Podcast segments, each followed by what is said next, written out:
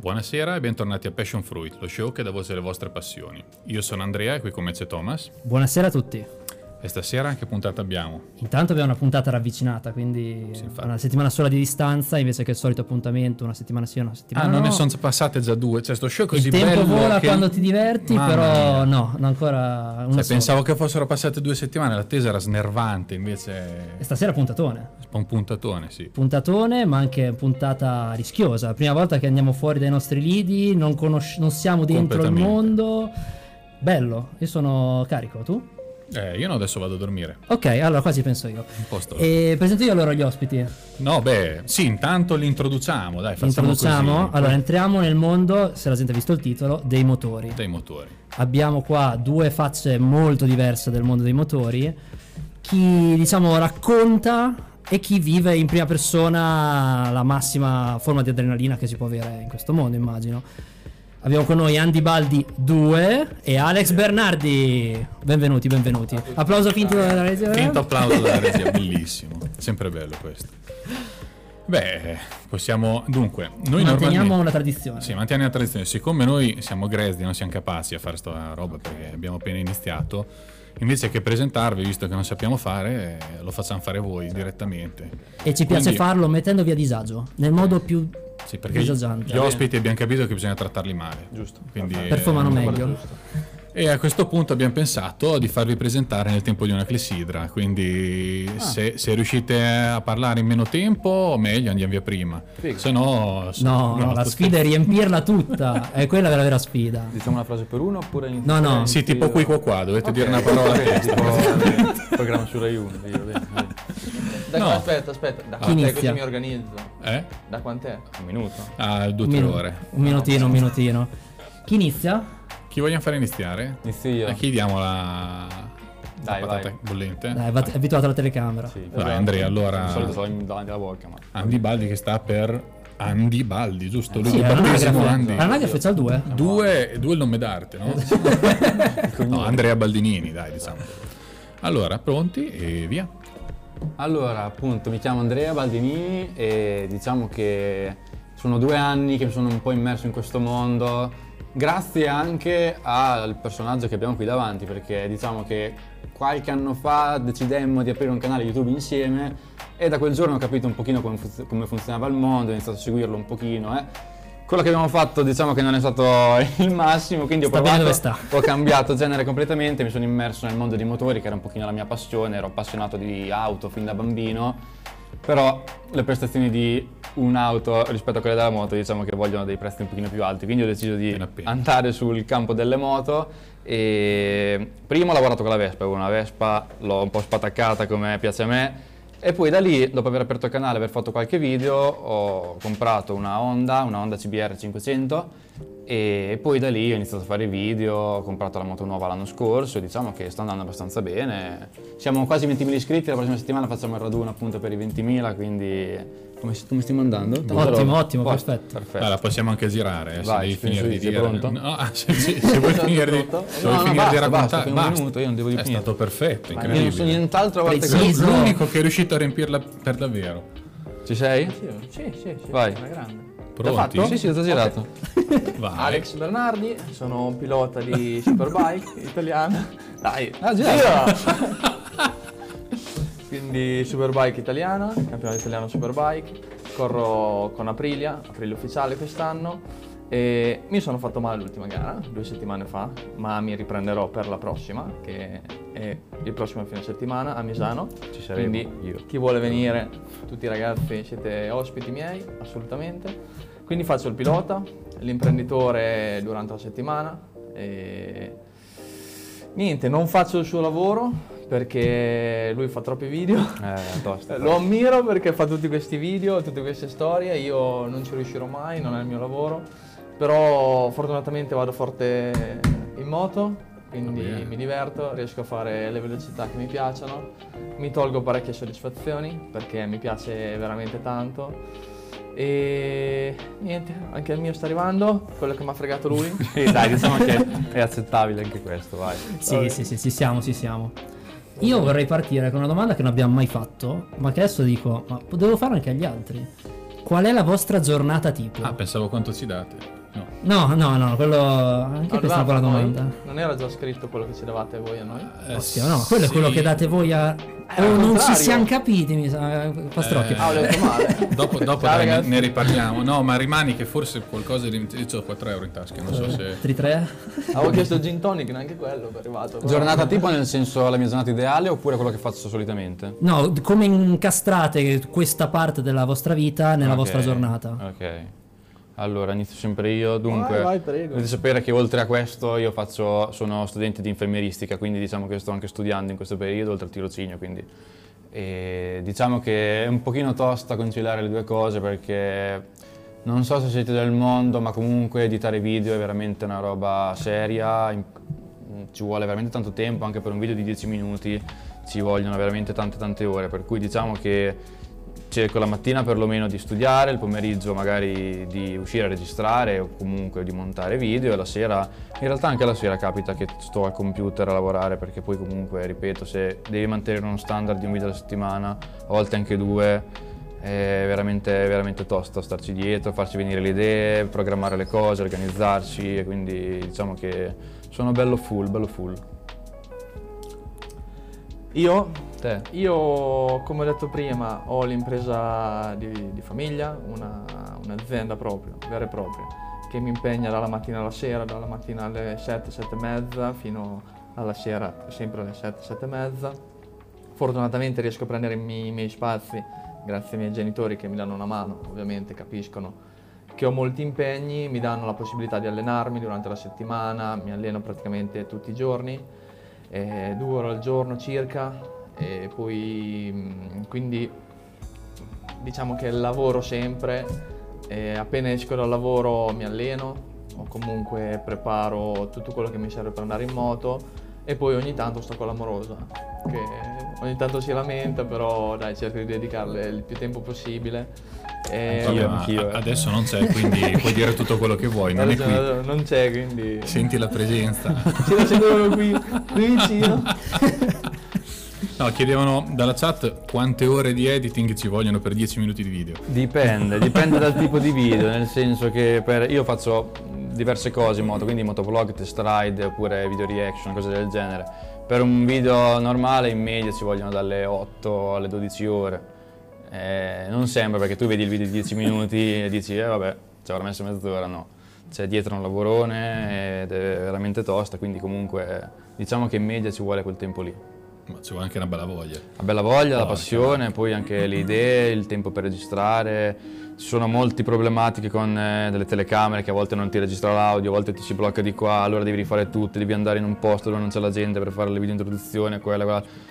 Eh, tostina, tostina. C'è, Vabbè. C'è un programma su Twitch e su YouTube che si chiama Passion Fruit. Ha bisogno No. di un editor per i Ok. video. Non so se. No, no, non lo conosco, però se mi eh, dici, se, mi informo. se vuoi, magari li, poi. li posso Sì, contattare. sì, c'è una va posizione aperta sia tu che tutti quelli che ci seguono in chat se vogliono. bene, va bene, va bene, mi- mi E questa domanda alla chat però mi ha fatto ricordare di un piccolo upgrade che abbiamo fatto questa settimana. Piccolo ma neanche poco piccolo, perché abbiamo in regia una persona dedicata solo a voi della chat che legge le domande e ce le segnala. Ve lo vogliamo presentare, Gabriele.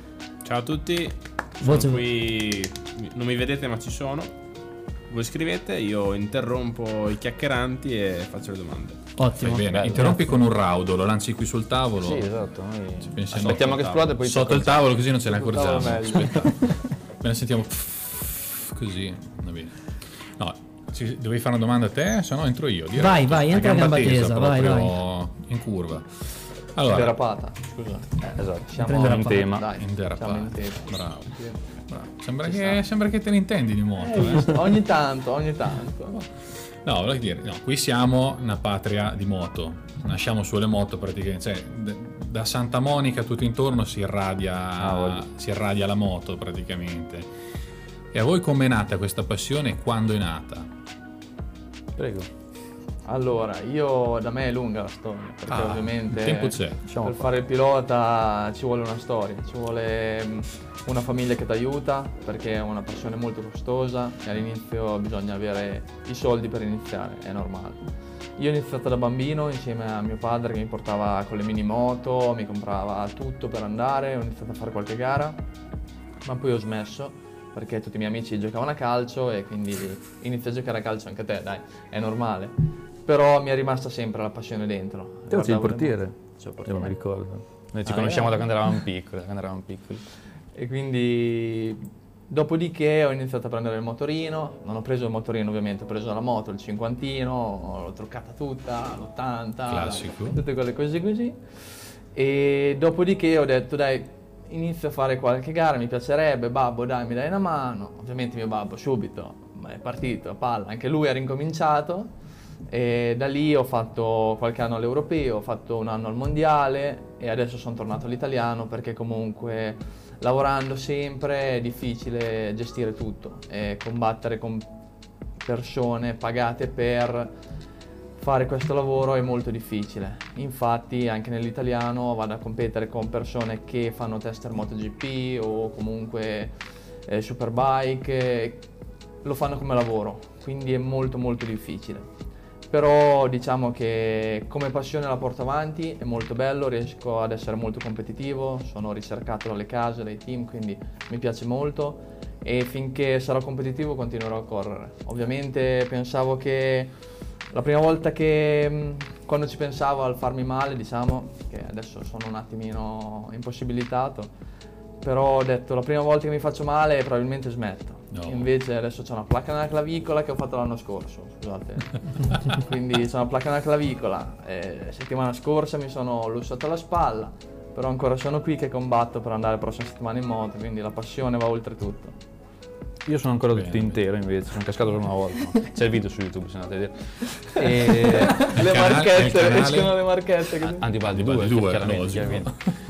A me è nata un po', un po' diversamente, diciamo che sono sempre stato appassionato di motori, però diciamo che 3-4 anni fa ho iniziato a scoprire un po' il mondo di YouTube Italia per quanto riguarda appunto motovlog, motori, cose varie. Mi sono appassionato sempre di più, ho detto ma guarda io questa cosa la farei così, ma eh, questa qui potrei farla, eh, però sarebbe bello vedere questa cosa qui, allora ho detto perché non provarci? Piano piano ho provato, piano, molto piano all'inizio perché crescere sapete su YouTube è veramente fatica, e però ho visto, che, ho visto che continuava ad andare bene, siamo arrivati dove siamo arrivati, quindi diciamo è stata una cosa graduale. Bene, bene. Che Ma- arrivato, cioè 20.000 iscritti non è Sì, non dai, da in, in- domani. in due eh. anni, quindi Esatto. neanche troppo tempo, non, non poco, però diciamo che abbiamo obiettivi alti, dai. Ma prima hai accennato alle minimoto.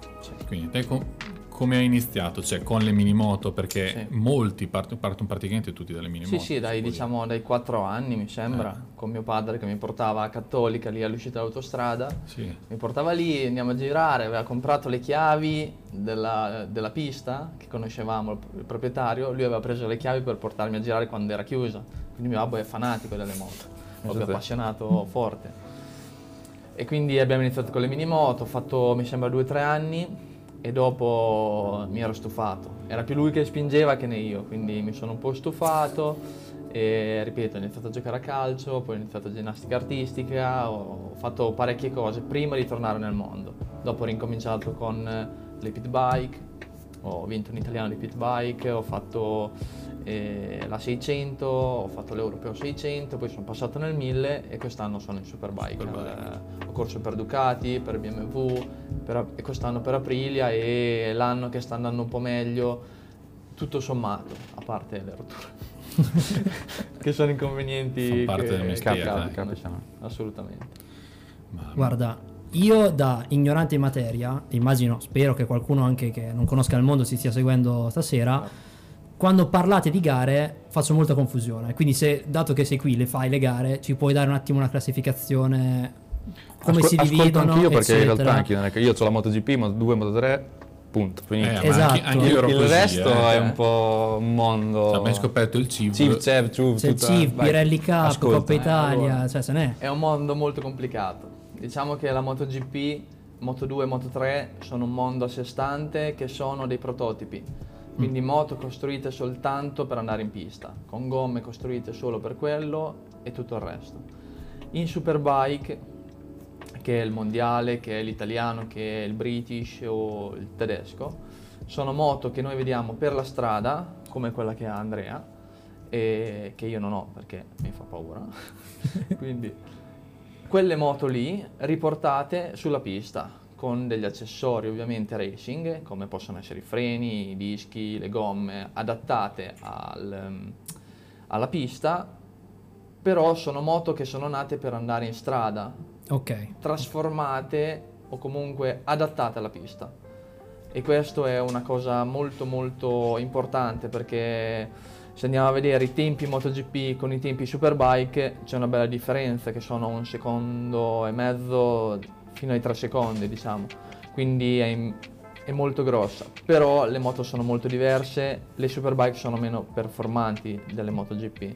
Infatti noi all'italiano diciamo che abbiamo delle moto stock, ovvero molto simili a quelle che abbiamo per strada e i primi dell'italiano girano in 34 a Misano, per darvi un'idea. Il mondiale Superbike che ha delle moto più performanti delle nostre, delle gomme più performanti, arriva a 32, mentre la MotoGP gira a 29, 30. Quindi Capito. abbiamo sempre due Però ci sono secondi. differenze di milioni di euro per soltanto due secondi, che magari è uno che Beh non sì, è... chiaro, la nostra è una moto che può costare fino a 80.000 euro, 80-85, una Superbike può costare fino a 350, mettiamo, le ufficiali anche 500, mentre una MotoGP è studiata per quello, e ha, ha tantissime persone dietro, tantissimi ingegneri e può costare anche un singolo telaio con il motore anche 3 milioni di euro, quindi sono tanti soldi per pochi secondi, però fanno la differenza veramente. Assolutamente. Beh, però il- da quello che so, almeno per quello che so, le case ci investono molto anche sul mondiale Superbike perché poi sono quelle che effettivamente vendono, quindi Sì, ci tengono tanto. Poi Certo. magari la MotoGP gli fa dare il fregio, il lustro, però le Superbike sono quelle che poi vedi in strada, Esatto. quindi Esatto, la Superbike diciamo che- è una vetrina per far vedere quanto è bella e quanto va forte. Però le case ad oggi investono molto di più nella MotoGP perché se una moto vince in MotoGP, anche se è brutta o anche se comunque non è il massimo, eh, vende, vende Chiaro. comunque, è normale. Eh, Se non mi sbaglio, poi la MotoGP può essere un motore trainante per innovazioni tecnologiche della moto, perché se mi dici che sperimentano molto, Sì, possono trovare qualche... Certo, chiaro. È come la Formula 1 per le macchine, ok. è la stessa, stessa cosa praticamente. e poi ha anche molta visibilità, cioè ha molta copertura nei media. Sì, cioè è molto più coperta, è molto più conosciuta, è molto più... MotoGP. eh, c'è un giro di soldi molto più grosso, quindi anche sponsor, e è tutto molto più estremizzato. Quindi E invece il CIV, campionato italiano velocità, giusto? sì, sì. Diciamo che siamo al livello prima del mondiale. Ok. Molti dal CIVA hanno fatto il passo al mondiale, come può essere Axel Bassani quest'anno che è stato a Misano, mi sembra che ha fatto ottavo, settimo, quindi ha fatto dei grandissimi risultati con la Ducati. Abbiamo personaggi come Michele Pirro che comunque fa delle wild card in MotoGP con la Ducati ufficiale, eh, Lorenzo Zanetti che ha fatto Superbike fino all'anno scorso, Lorenzo Savadori che l'anno scorso ha vinto l'italiano e quest'anno è ufficiale Aprilia in, eh, in MotoGP, quindi il livello è veramente tanto alto. Le moto non sono così per- performanti come il mondiale perché abbiamo delle limitazioni per dei costi, perché hanno voluto limitare i costi. Però il livello è veramente tanto alto. E è veramente un, ehm, eh, un passo importante riuscire a essere competitivo in questo campionato perché ti dà la possibilità di, far- di farti vedere anche nel mondiale e nei campionati più importanti. Ok. Beh, ma ecco, parlavamo prima anche di costi e tutto quanto, ma vedo che parecchi, cioè diversi piloti hanno iniziato anche quasi autofinanziandosi in Moto 3 nelle, nelle categorie minori, oppure cioè, mm, quando anche quella volta c'era la 125 un po' di anni fa, mettevano i parenti, mettevano Sì, diciamo meccanici. che fino a qualche anno fa era più facile trovare gli sponsor perché c'era più liquidità o comunque la gente era più ricca. Con la crisi mh, hanno, tagliato- hanno chiuso i rubinetti, come si dice, quindi eh, si trovano meno sponsor. È uno sport eh, meno per ricchi delle macchine, ma comunque abbastanza per ricchi perché per iniziare ci vogliono i soldi, è inutile che ci giriamo intorno, quindi anche personaggi che fanno il mondiale Moto 3, mondiale Moto 2 ancora ci investono tanti centinaia di migliaia di euro per fare quello sport lì che poi possono essere portati da sponsor o dalla famiglia, comunque bisogna pagarli, bisogna trovarli, diciamo, quindi sì. E come funziona questo- questa ricerca di sponsor praticamente? Ah, o c'hai un manager che lo fa, Ok, c'hai una persona di tua fiducia che ti cerca gli sponsor. A me quando facevo l'europeo e il mondiale li avevo, ma tipo procuratori diciamo. Mhm. Però è sempre un mondo un po' strano il nostro, quindi c'è sempre chi se ne approfitta e- ed è molto difficile. Io ad esempio ho parlato con mio babbo, gli ho detto babbo io cosa faccio? Eh, per fare una stagione mi servono questi, devo trovare gli sponsor e cosa faccio? Vengo a lavorare tutto il giorno o vado a cercare gli sponsor? Perché comunque è un lavoro. certo. Devi andare a parlare, a convincere, girare le aziende, eh, farle entrare nel tuo progetto, che è molto difficile, soprattutto io che al contrario di Andrea non riesco a creare, non è il mio mondo i social, non è la pubblicità, non riesco. Allora insieme a mio babbo abbiamo deciso che io lavoro tutto il giorno, tutti i giorni praticamente, e- ma mi autofinanzio, a parte una, una piccola parte che mi viene dagli sponsor storici, però grazie alla nostra azienda e tutto riusciamo a autofinanziarci e a correre, diciamo. Però di solito la maggior parte ha qualche procuratore o qualche conoscenza importante per trovare questi soldi. Capito, chiaro. Invece nel tuo caso, visto che sponsor inizialmente non ce ne sono, sono, no. cioè, tu devi, cioè, te le- a parte inizialmente ho visto i tuoi primi video, c'era una Vespa, Sì, eh, eccetera, esatto. eccetera, ma poi le moto, due mi pare che Sì. siano moto che avevi comprato. Sì, sì, sì, esatto. Le altre te le forniscono da Le altre sì, o- allora dunque io ho iniziato facendo appunto video con la mia e poi sempre di più facendo anche test con moto che mi proponevano i miei amici più stretti, diciamo, quelli con cui avevo conoscenza fin da prima di avere la moto e grazie a loro ho conosciuto altre persone che avevano la moto, quelle altre persone comunque avendo la possibilità di farsi vedere, o comunque dai di fare un video su YouTube perché sarà sempre una, sempre una cosa carina, fai il video con la mia moto, va bene, dai, dai dai, la cosa si è, si è allargata, si è ampliata e adesso c'è un sacco di gente che mi scrive tutti i giorni, vuoi provare questo, vuoi provare quell'altro, vuoi provare que-". Dopo io ovviamente scelgo quello che so che potrebbe interessare più o meno a- alla- al pubblico che mi segue e poi scelgo di conseguenza. Oltre a quello eh, mi capita anche di andare a provare spesso eh, moto mh, prestate da concessionarie, cosa che magari all'inizio uno vuole fare un test ride, magari ti lasciano la moto 10 minuti per provarla, ni, invece magari sapendo di avere comunque il canale YouTube ti, fan- ti ti lasciano la moto tutto il giorno, ti lasciano la moto due giorni, tu ci fai il tuo video e poi gliela riporti e comunque hai la possibilità di portare tanti contenuti diversi. Se vado io non me la prestano, eh. è vero. con la mappa me la porti in pista, chissà quando me la Eh, riporti. No, non me la prestano perché non mi conosce nessuno. no? A lui lo conoscono tutti. Beh, però Vabbè, no, è vero. effettivamente c'è quel passaggio da fare. Sì, sì, esatto. Ma gente da tutta. Italia che mi scrive, magari vengo giù da Milano una settimana a Rizzone e te la faccio provare, capito? Una cosa del genere, quindi dai, fa Dopo- piacere, carino. Quando passi su Pornhub te lo fanno anche con le morose. no?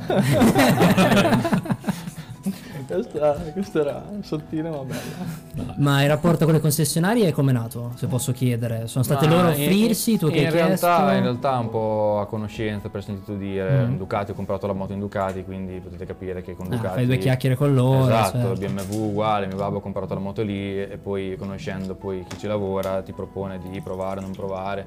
Diciamo che all'inizio devi partire con le conoscenze anche in questo campo qua perché altrimenti fai, fai un po' fatica. Però, ripeto, adesso piano piano le opportunità, anche gli sponsor nel mio campo a livello piccolo, diciamo che qualcosa sta, sta crescendo. Poi un conto è avere 20.000 iscritti come me, un conto è avere 200.000, quando arrivi poi a 100-200.000 c'hai tante di quelle proposte che ti stanchi anche a scegliere. Adesso con calma, però dai, non si sa mai. Sembra che ultimamente hai fatto un bello No, no, step ma in avanti, quindi... non mi lamento, diciamo. No, no, bravo, bravo. Tanto di cappello. Adesso una domanda per entrambi. Mm. Entrambi i vostri lavori sono una parte di preparazione e una parte di prestazione. Da una parte preparare- prepararsi per tutto lo studio su una moto, però c'è anche la parte di video. Se balbetto oggi mi vengono tutte Ah, le no, frasi voglio. male, c'è quella parte lì, poi neanche a dirlo in gara quando queste cose vogliono dire. Ma in proporzione quanto pesa ognuna delle due parti nei vostri due lavori? Magari Io diciamo che ho la possibilità di sbagliare veramente tanto, di fare sentire i miei video, cioè sono io che ripeto la stessa frase sette volte, sbagliandola continuamente, però poi utilizzo soltanto quella giusta e voi sentite quella giusta. Quindi diciamo che ho molto margine di errore, sono io che scelgo la regia, gli audio, i colori, i luoghi, quello e quell'altro, quindi faccio un po' come mi pare. Dal suo punto di vista suo è un, po', è un po' diverso il discorso, diciamo che ha molto meno margini di errore. Appena. Noi non ce l'abbiamo. Non c'è. Se no si vede cosa succede. Questo Esatto, è stato un esatto. errore di valutazione mio che eh, appunto non, non c'è margine d'errore da noi. Beh, Eh, prego. No, no, dicevo, c'è anche la parte bella del casco da far Ah, sì, vedere. no, che- l'avevo, l'avevo coperta ma non so se si vede un pochino lo, lo striscettino Eh, direi che si vede. abbastanza pronunciato. È stato un mio errore, è soltanto che noi non abbiamo margini. Siamo a contatto tra di noi in gara soprattutto, a due centimetri uno dall'altro, ai 330 al Mugello, che quando siamo in prove libere ci, ci tocchiamo i gomiti per divertirci, però quando siamo in gara è sempre una battaglia, ci, ci spalliamo nel rettilineo. Sembra una stupidaggine ai 330 che ti spalleggi un pochino. Però per mettere quel timo senza mai fare niente di pericoloso, ovviamente, siamo tutti in sicurezza. Però eh, non abbiamo mai margine. Da noi non c'è il margine di sicurezza, perché se c'hai margine arrivi ultimo. perché da noi una griglia di partenza dal primo al trentesimo o il ventesimo si è in un secondo. Eh, contate fino a uno, eh, siamo Fatto. passati in 20, quindi non c'hai margine, soprattutto d'errore. E quando c'è l'errore si vedono i risultati a volte, a volte va meglio, però zero possibilità di errore di solito. Poi lui viene visto da un pubblico che vede la gara e si fa l'idea di lui, punto. Sì, Io invece sì, sì. faccio vedere quello che voglio, nel senso faccio il mio video, por- dico quello che voglio, scelgo le parti che preferisco io, quindi diciamo che plasmo un po' l'idea che voglio dare, sia a livello dei discorsi che faccio, sia a livello dei posti che faccio vedere, quello che l'altro. Quindi diciamo che anche sotto quel punto di vista lì riesco un po' a, a giocarmela un po' come pare a me. Lui chiaramente la gara deve fare, la gara quella è. Chiaro. Sì, non, non abbiamo margine, diciamo che ci possiamo preparare tutto quello che vogliamo, diciamo adesso mi capita nel Pirelli Cup magari a volte di partire in testa e prima della gara mi dico ah parto in testa, vado via, vado forte, giro forte, li stacco e poi alla fine del primo giro mi trovo gli altri che mi passano perché non sono riuscito a fare quello step un pochino più forte perché magari ho avuto un po' di paura di andare troppo di, di- di fare un errore, capito? Quindi da noi puoi preparare, sì, fisicamente, puoi preparare mentalmente, ma fondamentalmente quando arrivi allo stress della gara è veramente tanto, tanto difficile so- supportare tutto e soprattutto fare quelle scelte in quei decimi di secondo ogni volta che devi essere sempre lucido è veramente fatica, sì. E non abbiamo mai margine. E poi ci vorrà anche una preparazione fisica, cioè atletica, non indifferente, Certo. perché se, se andiamo io e lui a Santa Monica a fare la staccata alla curva della quercia, Io ci- non metto la seconda. si ritrovano al Sachsenring a un certo punto, cioè noi voliamo via. Certo. Eh, mi sa che... È bella tosta, è bella tosta. Sì. Tanto lo vedo dal punto di vista mio, faccio una fatica andare in giro per strada, lui che deve farci 30 giri e a baghina, come diciamo noi qua, è, è- è veramente... Cioè, Eh sì, ci sono dei miei amici non vi immaginate perché è veramente... Sono dei tosta. miei amici che magari girano, che già fanno i piloti, diciamo, e girano col 600, che comunque è una moto più leggera, meno cavalli, salgono su 1000, fanno un giro e dicono ah male gli avambracci, male tutto, perché comunque è molto molto impegnativo e devi essere abituato. Oppure ho portato un mio amico a girare col cross, con la moto da cross, che è veramente tanto tanto complicata e impegnativa, molto di più della moto da strada. Ha fatto mezzo giro, si è fermato perché non sentiva più le mani. È una Ah, cosa così, sì. È molto molto impegnativo, sì. Prima ho usato un termine tecnico, la staccata, sai cos'è? Sì, sì, sì, Ok, quello lo almeno so, quello sì, no, eh, La faccio- derapata. Anche. La Sì, derapata. giusto. Quello è meglio. Derapata quella la, sì. conosco, la conoscono di più, la staccata un po' meno forse. Però l'importante è che... è No, che La staccata è la frenatona, dai. Non frenatona so. prima, Sì, prima sì, della sì. curva. Che in quella lì che ho detto della quercia ho visto... Cioè, mi sono messo un giorno a guardare così per caso, cioè ci sono 200 km rari di decelerazione in 4-5 secondi. Cioè, Sì, sì. è come andare contro un muro. Fa paura praticamente. vedere. No, è Ah, impressionante. so. Io non l'ho mai provata, però Ah, ne- se, se la provo davvero mi ritrovano in Germania, alla Sachsenring, faccio il C'è l'autostrada lì, fai presto, devi dirti in autostrada. È vero. Qualche moto c'è arrivata laggiù, eh, dal curvone è arrivata in autostrada. Al curvone poi la prendi a velocità lì. Eh sì, facciamo i 2,60, mi sembra che entriamo alla 1 del curvone, quindi è impegnativo. Sì. Wow. Beh, comunque, io se se non hai altro da chiedere, almeno sull'allenamento, io ho un argomento che non c'entra assolutamente niente, ma c'entra con le moto. Vai. Vado. Vai. Allora, la moto E, svolta green e tutto il resto. Si sa che c'è un problemino ambientale, sento già che c'è del dissapore. Prenderà più, cioè, soppianterà le moto No. normali o no? Come Secondo me Secondo me no, non è la stessa Io cosa. penso di no, soprattutto nei prossimi 10-15 anni no. No, ma neanche poi dopo, perché il bello di vedere delle MotoGP e sentire quel rumore che ti fa chiudere le orecchie perché... Sì, però era così anche per la Formula 1, invece già... Eh, ma infatti, 1 sta un po', c'ha- infatti è un po' calato a livello di pubblico, adesso stanno cambiando Ah, tutto, il è prossimo anno hanno, oggi hanno presentato le macchine nuove, l'hai viste? No, non l'ho Ah, visto. figata, bellissimo. E però secondo me no, cioè parte dello spettacolo è anche sentire il rumore ed è quello una delle cose, delle cose Ah, più sì, belle. assolutamente Poi ancora, come dice lui, non siamo arrivati a, quella- a quelle prestazioni che riescono ad avere i motori termici, quindi avere 10 giri di autonomia con delle velocità ridotte, quello e quell'altro non è la stessa cosa. Secondo me non ci saranno investimenti tanto grandi nel corso dei prossimi anni e la cosa scimerà un po' secondo me. E poi non, Oh, non guido. vediamo sto video tra dieci anni, ci sono tante moto elettriche, però non ci sarò io a guardarle, quindi è la scelta. E poi non Guido Meda che urla. Esatto, Quella è Eh, la cosa cioè, più non c'è bisogno di importante. urlare, basta parlare piano piano. Enrico, sorpasso la curva. Fanno l'SMR praticamente. No, no, non approvo io. Ma a livello invece di su strada, secondo voi vedete una prospettiva di meno di affiancamento di moto elettrica? Io non l'ho mai io provato. su strada, io qualcosa ho provato, eh, eh, ci sta alla fine, dai, non è male. Perché comunque c'hai tanta spinta, tanta coppia, è anche Certo. divertente. Pericoloso perché non ti sentono arrivare, a me mi sentono arrivare Uh, è 40, vero. 40 minuti prima di quando arrivo, quindi si- vedi proprio la gente che si sposta. Con la moto elettrica, con lo scooter elettrico, non, eh, è pericoloso. Per diverse macchine hanno messo il rumore Eh, finto per far sentire la macchina. giustamente, perché te arrivi ai 100, magari in una strada trafficata, non ti sente nessuno, arriva la vecchia che attraversa e addio. Invece a me... Dio la ripeto, vecchia o la tua moto? Entrambi, penso, più la vecchia. A me, ripeto, mi sentono arrivare, ma a me che ho uno scarico completo che fa un casino imbarazzante, ma qualsiasi moto con un motore termico, qualsiasi macchina, la senti minimamente. Certo. Quello è un altro discorso comunque, però dai, su strada alla fine ci può anche stare. Se guardi l'aspetto sportivo, essendo uno spettacolo, che sia uno spettacolo, non che sia... Dai, Certo, insomma. certo, certo. Allora, io so dei miei amici, Mm. praticamente tutti quelli che fanno la moto E italiani li conosco, a partire da Zaccone, Ah. Mantovani, e mi dicono che non è così Eh, brutta grazie. da Cosa guidare. ti dicono? Fa schifo? No, eh, qualcuno lo dice, Mi fa lo schifo, ammetto. lo faccio perché mi pare. Magari Va là, va là. O lo stesso Matteo Ferrari, che è campione del Sì, sì, mondo, lo so. dice che comunque il motore termico è un'altra cosa, è un altro sport. proprio. Chiaro, chiaro, chiaro. chiaro. Peggio la moto E, la moto elettrica o il T-Max? Peggio la moto E. Io il T-Max l'ho provato, non mi sono trovato male. L'ho provato anch'io. Dai, va. Va. Cioè, da via ruota ma- quando parti. Non diciamo. si apri tutto, si impera. No, dai, i motociclisti tendono a odiare i GS e i T-Max, però non sono di queste idee, anche perché un, T-Max- un GS ce l'ho, il T-Max l'ho provato, dai.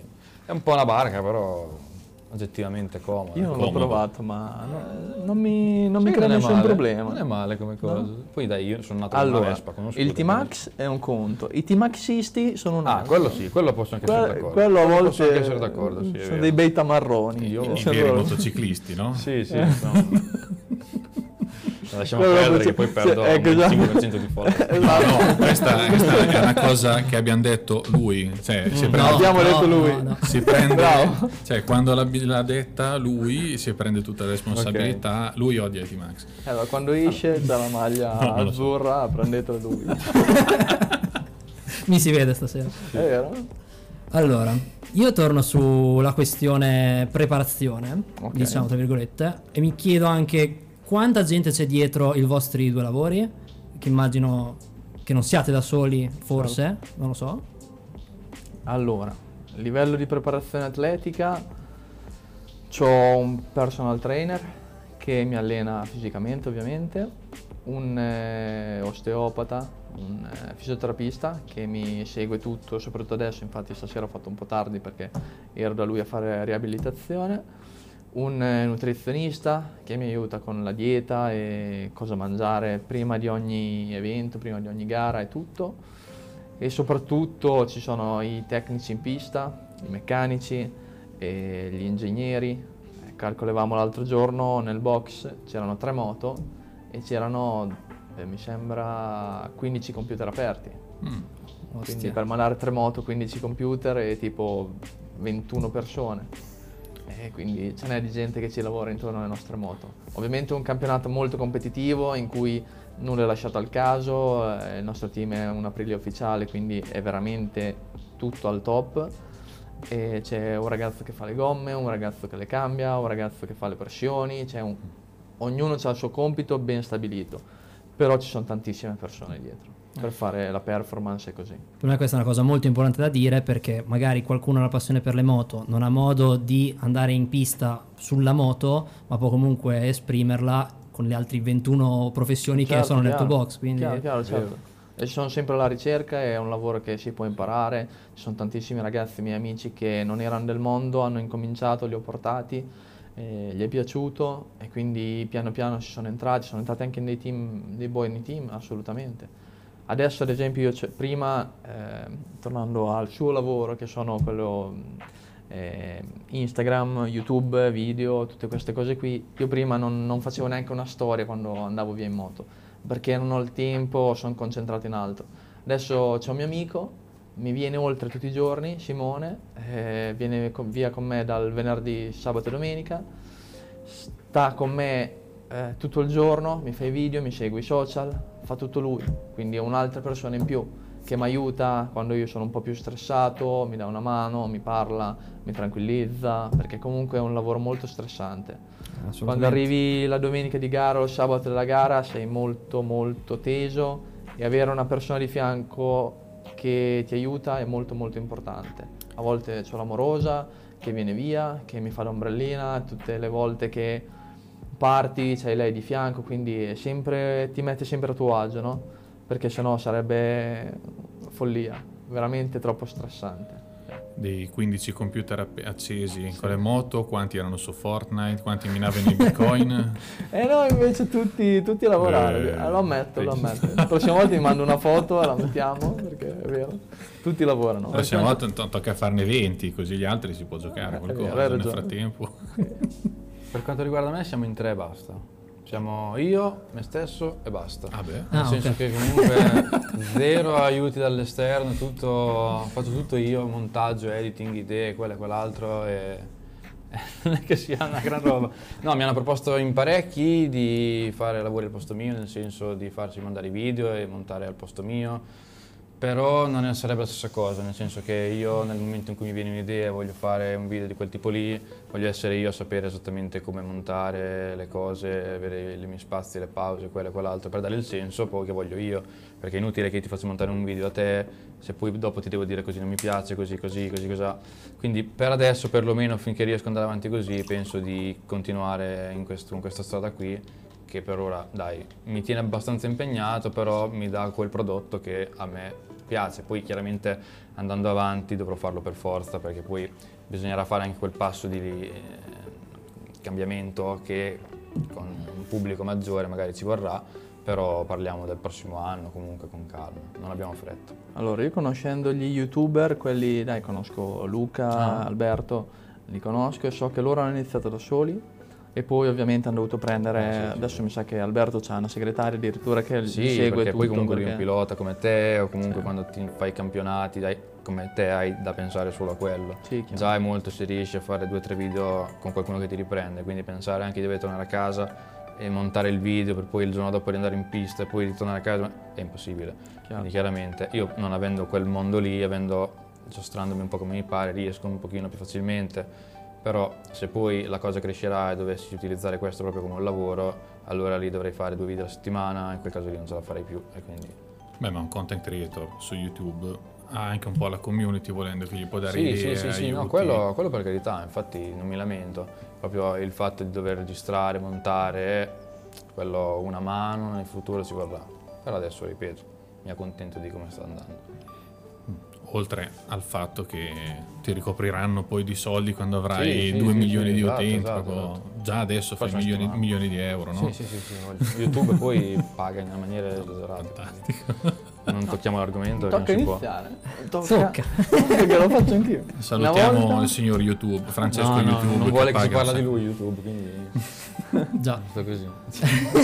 Posto, Una, una volta, adesso vi racconto questa, ero con Alberto Mhm. Nasca in centro cattolica che andavo dalla mia amorosa e delle sue amiche. Lui era qui a fare una gara amatoriale, io facevo il Pirelli, lui faceva il trofeo italiano amatori, che poi è la gara dove si è rotto, mi sembra, Sì. l'anno scorso, no? Andiamo in centro, allora io comunque, dai, pilota a livello italiano sono molto conosciuto nell'ambiente, e ho fatto il mondiale, ho fatto l'europeo e tutto, e arriviamo in centro e tutti lo fermano e dico, va bene, ti fermi, uno, due, tre, abbiamo fatto praticamente 100 metri di cattolica, l'hanno fermato in 20. A un certo punto uno gli chiede la foto e mi dice, ci puoi fare la foto col pilota? Ma come? Ma scusa, anche io sono pilota. E È molto più bravo poi magari. cioè. Pensi che lui gira, mettiamo 41 a Misano, io giro 35, quindi abbiamo 6 secondi di differenza, ma il pilota era lui, capito? E io ho dovuto fare la foto. Presente quel meme dove c'è il gattino che piange? Che fa la foto? Eh, sì, sì. Ah, ma È così, è Visibilità, così. copertura È- è mediatica. tutto- è Vince tutto lì. sempre, vince sempre, voglio. Assolutamente.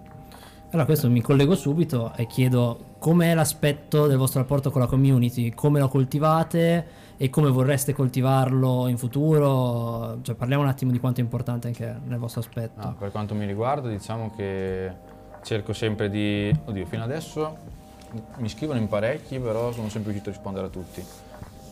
Ci perdo un sacco di tempo, però mi fa piacere comunque dare una risposta a tutti. Tutti i giorni c'è qualcuno che mi scrive: Guarda, ho 16 anni, ero indeciso tra comprare questo, quell'altra. Guarda, ho 30 anni, non so se iniziare con questo qui, questa.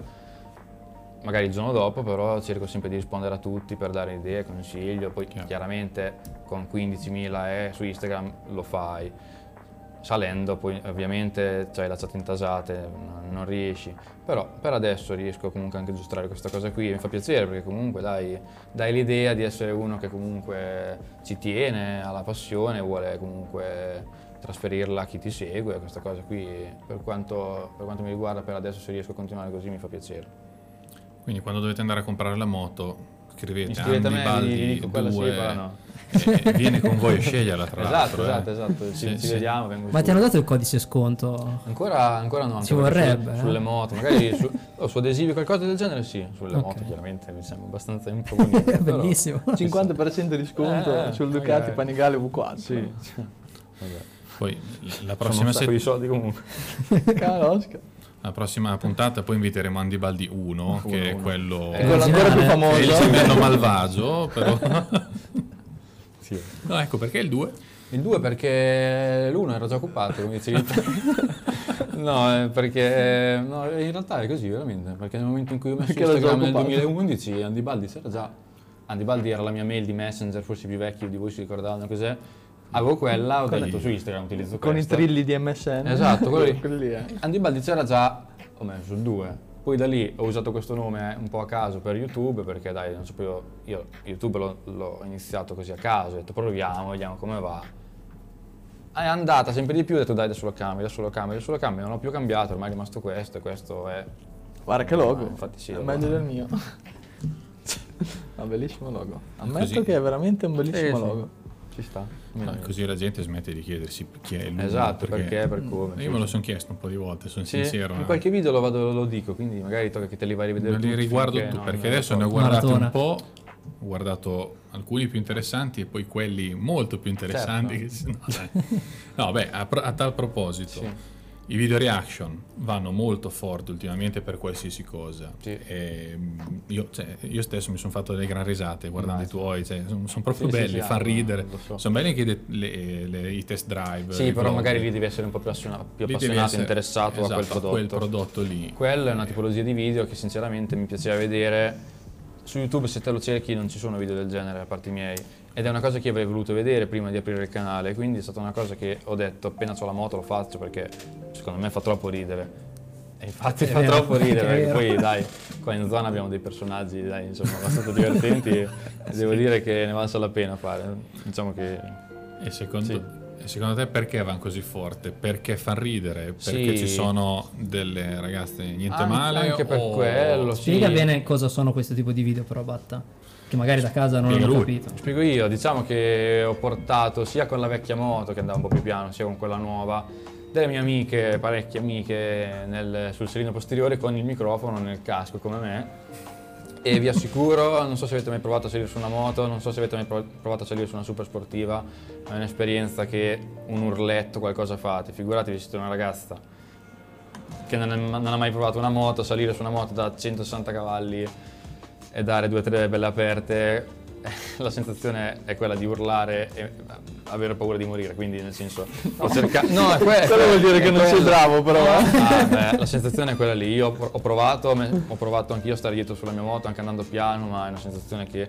Poi io dico sempre: chi guida a stare dietro è sempre peggio, perché avere- sapere com'è avere il controllo e trovarsi dietro a non sapere come si comporta quello davanti, avere te l'idea di quando staccare, di quando frenare, di quando curvare, sapere che quello davanti la ragione è diverso da te, cioè ti manda completamente fuori di testa sta cose. Magari uno che la vive senza aver mai guidato, senza aver mai provato niente, è diverso, ma la paura, la prima... magari poi ti abitui dopo mezz'ora di giro, ma il discorso è che molte di quelle ragazze lì non erano mai salite su una moto e passare da un 125, un cinquantino a una panigale è sicuro che è un'esperienza traumatica, quindi nel senso ci siamo divertiti, io poi che li ho riscoltati mille volte per montarli, ho fatto delle risate, ho fatto come non potete immaginare. Beh, anche il tuo amico, cioè il più divertente forse Ma è stato sì, il ma tuo amico. Anche gli che- amici, perché anche i ragazzi, cioè, magari fa ridere perché sono le ragazze, il pubblico maschile, il mio pubblico è il 99% maschi, perché ovviamente le moto quello sono. Però anche, anche un ragazzo, io sfido chiunque di voi, anche te, sali dietro di me, ti caghi un po' addosso. Io vengo perché- volentieri, eh, non è che... Mm, Poi Io sono salito l'altro giorno con la mia morosa no? sull'SH 125. hai paura. Ho avuto paura. Hai paura, Poi è stata brava, ammetto. Però Eh, ho avuto paura andare, molto. andare ai molto. 200, 130 Toccare il limite di toccare il velocità. limite di velocità Sì. dietro qualcuno che non sei te eh, non, è, non è piacevole per niente Adesso me lo farei provare. un giorno proviamo porto un pilota super ba- eh, siamo- Ah, abbiamo, abbiamo fatto- abbiamo sempre pensato lui guida e io sto dietro possiamo fare un video in cui alterniamo le due cose Mi ci devo convincere prima. devo andare oltre questa paura, va bene. tutti, e due, tutti e due con la tuta intera così stiamo tranquilli bella questa idea mi, piace facciamo, Abbiamo avuto l'idea per un video top. Vediamo cosa la facciamo Nominateci nel video, Eh, nato vediamo. qui. Passion fruit dà lavoro anche chi Facciamo sa tutte lavoro. due. esatto esatto esatto Facciamo prima io, poi te. Lo facciamo eh, Vediamo chi urla di più. Io, io vi seguo in bici, cioè Sì. mi dite dove arrivate, Esatto, fa- aspetti là. piano piano. Parti un'oretta prima, bene. Anche due. Anche due. Guarda, io mi collego alle puntate precedenti perché abbiamo avuto prima di voi fumettisti e game designer. E nel caso di fumettisti è venuto molto fuori la figura del mentore. O comunque della persona da, da seguire, diciamo. Nel vostro campo c'è stato qualcuno che va dato un po' la strada maestra? Allora, per me, per quanto mi riguarda la passione delle moto, lui, perché chiaramente siamo qua a Tavuglia, è un chilometro, quindi bene o male diciamo che vuoi che non vuoi, la passione per le moto è nata grazie a Valentino. La passione per YouTube è nata grazie a uno youtuber in particolare che è Spavald, ciao Lorenzo, non so se vedrai mai questa cosa, e che aveva anche lui, anche lui tuttora una Ducati Panigale. E io vedendo i primi suoi video 3-4 anni fa su YouTube mi sono innamorato completamente di sta moto e ho detto magari chissà un giorno e adesso ce l'ho e faccio la stessa cosa che fa lui e la cosa è figa, piace. Eh, sì. Io, allora, una persona in particolare no, però ammiro veramente tanto tutti i piloti, tutti, eh, dico la verità, tutti quelli che lo fanno a livello veramente forte, li ammiro tutti e soprattutto quando gua- guardo le gare MotoGP o Superbike, mondiale, anche i miei stessi amici che fino all'anno scorso correvano con me come Axel o, o chiunque altro, vederci da fuori eh, secondo me è una roba che non si capisce quanto, quanto sia difficile, quanto si vada forte, quanto si- siamo al limite. E farlo e vedere che qualcuno lo fa meglio di te, più al limite di te, è una roba allucinante. Quindi no, non ho una- uno di riferimento, ma ce li ho un po' tutti. Tutti quelli che vanno più forti di me o come me, li, li ammiro perché secondo me è, è tanta roba, come si dice oggi, è tanta roba. Magari da come parlavi prima, magari nelle prime fasi dove ti sei mosso, magari era tuo padre che ti ha stradato Sì, lui all'inizio. allora lui all'inizio sì, sicuramente ho ancora le- avevo ancora le sue foto in camera di quando correva con l'SP, quindi sì, lui era quello che mi ha ispirato più di tutti, quello sì. Però un eroe da seguire o come Valentino Rossi o Marquez così, No, no. no, non ce l'ho. A me non mi dispiace. Ma Sì, chiaro. Diciamo che come Però- atleta è uno spettacolo, eh? Assolutamente. atleticamente, Eh, eh, assolutamente. Poi simpatia è un'altra No, la cosa che non mi piace a me del mondo dei motori, per, delle moto, come diceva lui, è la difficoltà non è colta dal pubblico. Io da quando ho la moto, vedere quello che fanno, e capire la difficoltà che è in realtà, magari guardi una gara di MotoGP e dici i, primi tre fenomeni, quello che arriva quindicesimo è scarsissimo, è, cioè, imbarazzante, no? ma vai a lavorare. Fa, fa delle, fa delle- fanno delle cose che sono, che sono fuori di testa, ma loro anche, vedere come delle gare loro, per uno magari che non è mai seduto su una moto dici vabbè questi vanno, curvano, finiscono la gara, fanno il loro giretto, ok, ma sapere com'è in realtà dal punto di vista di uno che la moto la guida, cioè fa paura, fa, fa paura perché è veramente impressionante quello che fanno. E quindi tanto di cappello a loro piloti. Grazie. Abbiamo anche una domandina dalla chat, quindi il, re- il regista potrebbe. Dalla chat ci chiedono: La figura genitoriale paterna sembra molto presente nei piloti. Come mai? I sogni dei genitori versati sui figli? Osta. Uh, Beh, Allora, è, eh. è molto, è molto pesante questa, questa domanda. Perché sì, sono molto presenti perché ovviamente sono i sogni dei genitori riversati sui figli sempre. Molto spesso i genitori sono la rovina dei figli.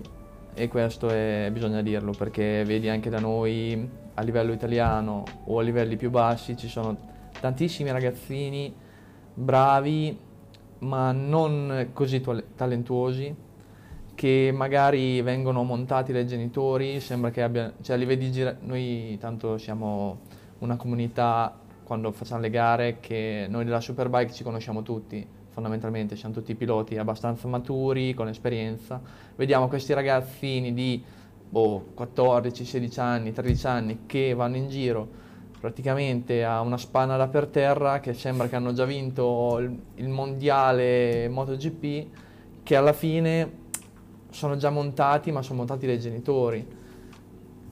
Perché comunque i genitori vogliono che sti figli siano i vincenti che, che vincano tutto ovviamente ognuno ogni padre vuole il Valentino Rossi della situazione. Però a volte sono troppo presenti. Io stesso con mio padre ho fatto, gli ho fatto un discorso una volta, quando io facevo l'europeo, mio babbo era molto presente, e, mm, mi metteva molta ansia, molta pressione, non, lo fa- non lo faceva apposta, perché lui comunque voleva che andassi bene, però mi metteva ansia, mi trasmette- se io un turno andavo male, mi metteva l'ansia, soltanto nel suo sguardo, mi metteva molta ansia. E a un certo punto gli ho detto, guarda babbo, io per andare forte ho bisogno di tranquillità, mi- devo divertire. Se ci sei te che mi guardi appena esco dal turno, che magari è andato male, perché sapevo, abbiamo provato una cosa diversa, è andata male, che poi si parla di due decimi magari, che ho perso due decimi al giro, una cavolata. Gli ho detto, guarda, io ho bisogno di tranquillità, quindi o non vieni più o cambia atteggiamento. Io ho avuto la maturità di fare questo anche perché da due o tre anni sto lavorando con uno psicologo che mi aiuta tanto con la concentrazione, con la gestione della rabbia, della frustrazione, del- di tutti i sentimenti che proviamo noi dal giovedì alla domenica. Sono riuscito a dirglielo, l'ha capita perché si è messo nei miei panni ovviamente perché è stato pilota anche lui e, e mi ha aiutato, adesso mi sta aiutando tanto, mi è sempre vicino. Però ci sono tante volte, soprattutto quando i ragazzi sono più giovani, che i padri, a volte anche le madri, sono troppo presenti e rovinano i figli. Poi capita come Simoncelli, Valentino Rossi che li facciano sbocciare, è vero, però capita più raramente di quanti ne rovinino. Si vede. Poi anche in altri sport, il calcio per esempio, Esatto. cioè nel calcio i figli devono essere tutti fenomeni, tutti Esatto, esatto. Anche lì anche. È lì la stessa cosa, soprattutto lì- che da noi il padre ci investe dei soldi, ci, ci investe del tempo e spera che ovviamente sia il nuovo Valentino Rossi, ma di Valentino Rossi ce ne sono pochi, Eh, molto pochi.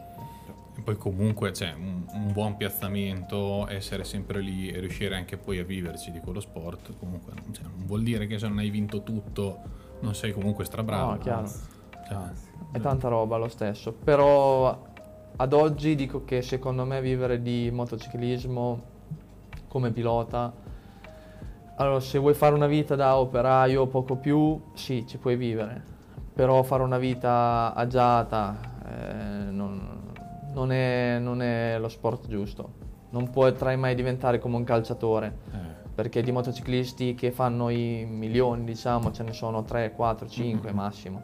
Gli altri o pagano, o trovano gli sponsor o comunque guadagnano il giusto. Non c'è milionari che Chiaro. si contano in più di una mano. e poi ci vuole anche la scuderia giusta. Cioè, Sì, La moto è molto importante. Pensare che il più scarso della Serie A guadagna comunque molto di più di uno, dei più, di uno in media in MotoGP già fa pensare Assolutamente. perché Assolutamente. Anche in Serie B forse. sì esatto per, per il rischio la competizione che c'è non dovrebbe essere così ma E il continuo investimento poi perché... ah voglia però sai. E poi roba che costa, cioè non è una maglietta, un paio di calzoncini, una scherma, Esatto. è roba che costa Sì, sì, sì, molto. sì, Quando fa- vai a fare un, un cricco con quelle moto partono milioni di euro, quindi sì. Vedi uno che si stende in MotoGP di e dice vabbè riparte con quell'altra intanto ha fatto 600.000 euro di danni così assolutamente. Che noi diciamo, ah, speriamo che non si sia fatto male, Sì, sì, no? sì. Dai, si è rialzato. Quelli della Vedi dentro, scuderia sì. bestemmia tutta l'anta. Ah, I danni, cosa fate? sì, il sì, telaio, sì, il sì. motore. È vero. Eh, però prima dicevi che è bello il rapporto anche con i colleghi, che vi Sì. conoscete un po' tutti così, ma nelle moto, per esempio, io faccio il confronto con la Formula 1.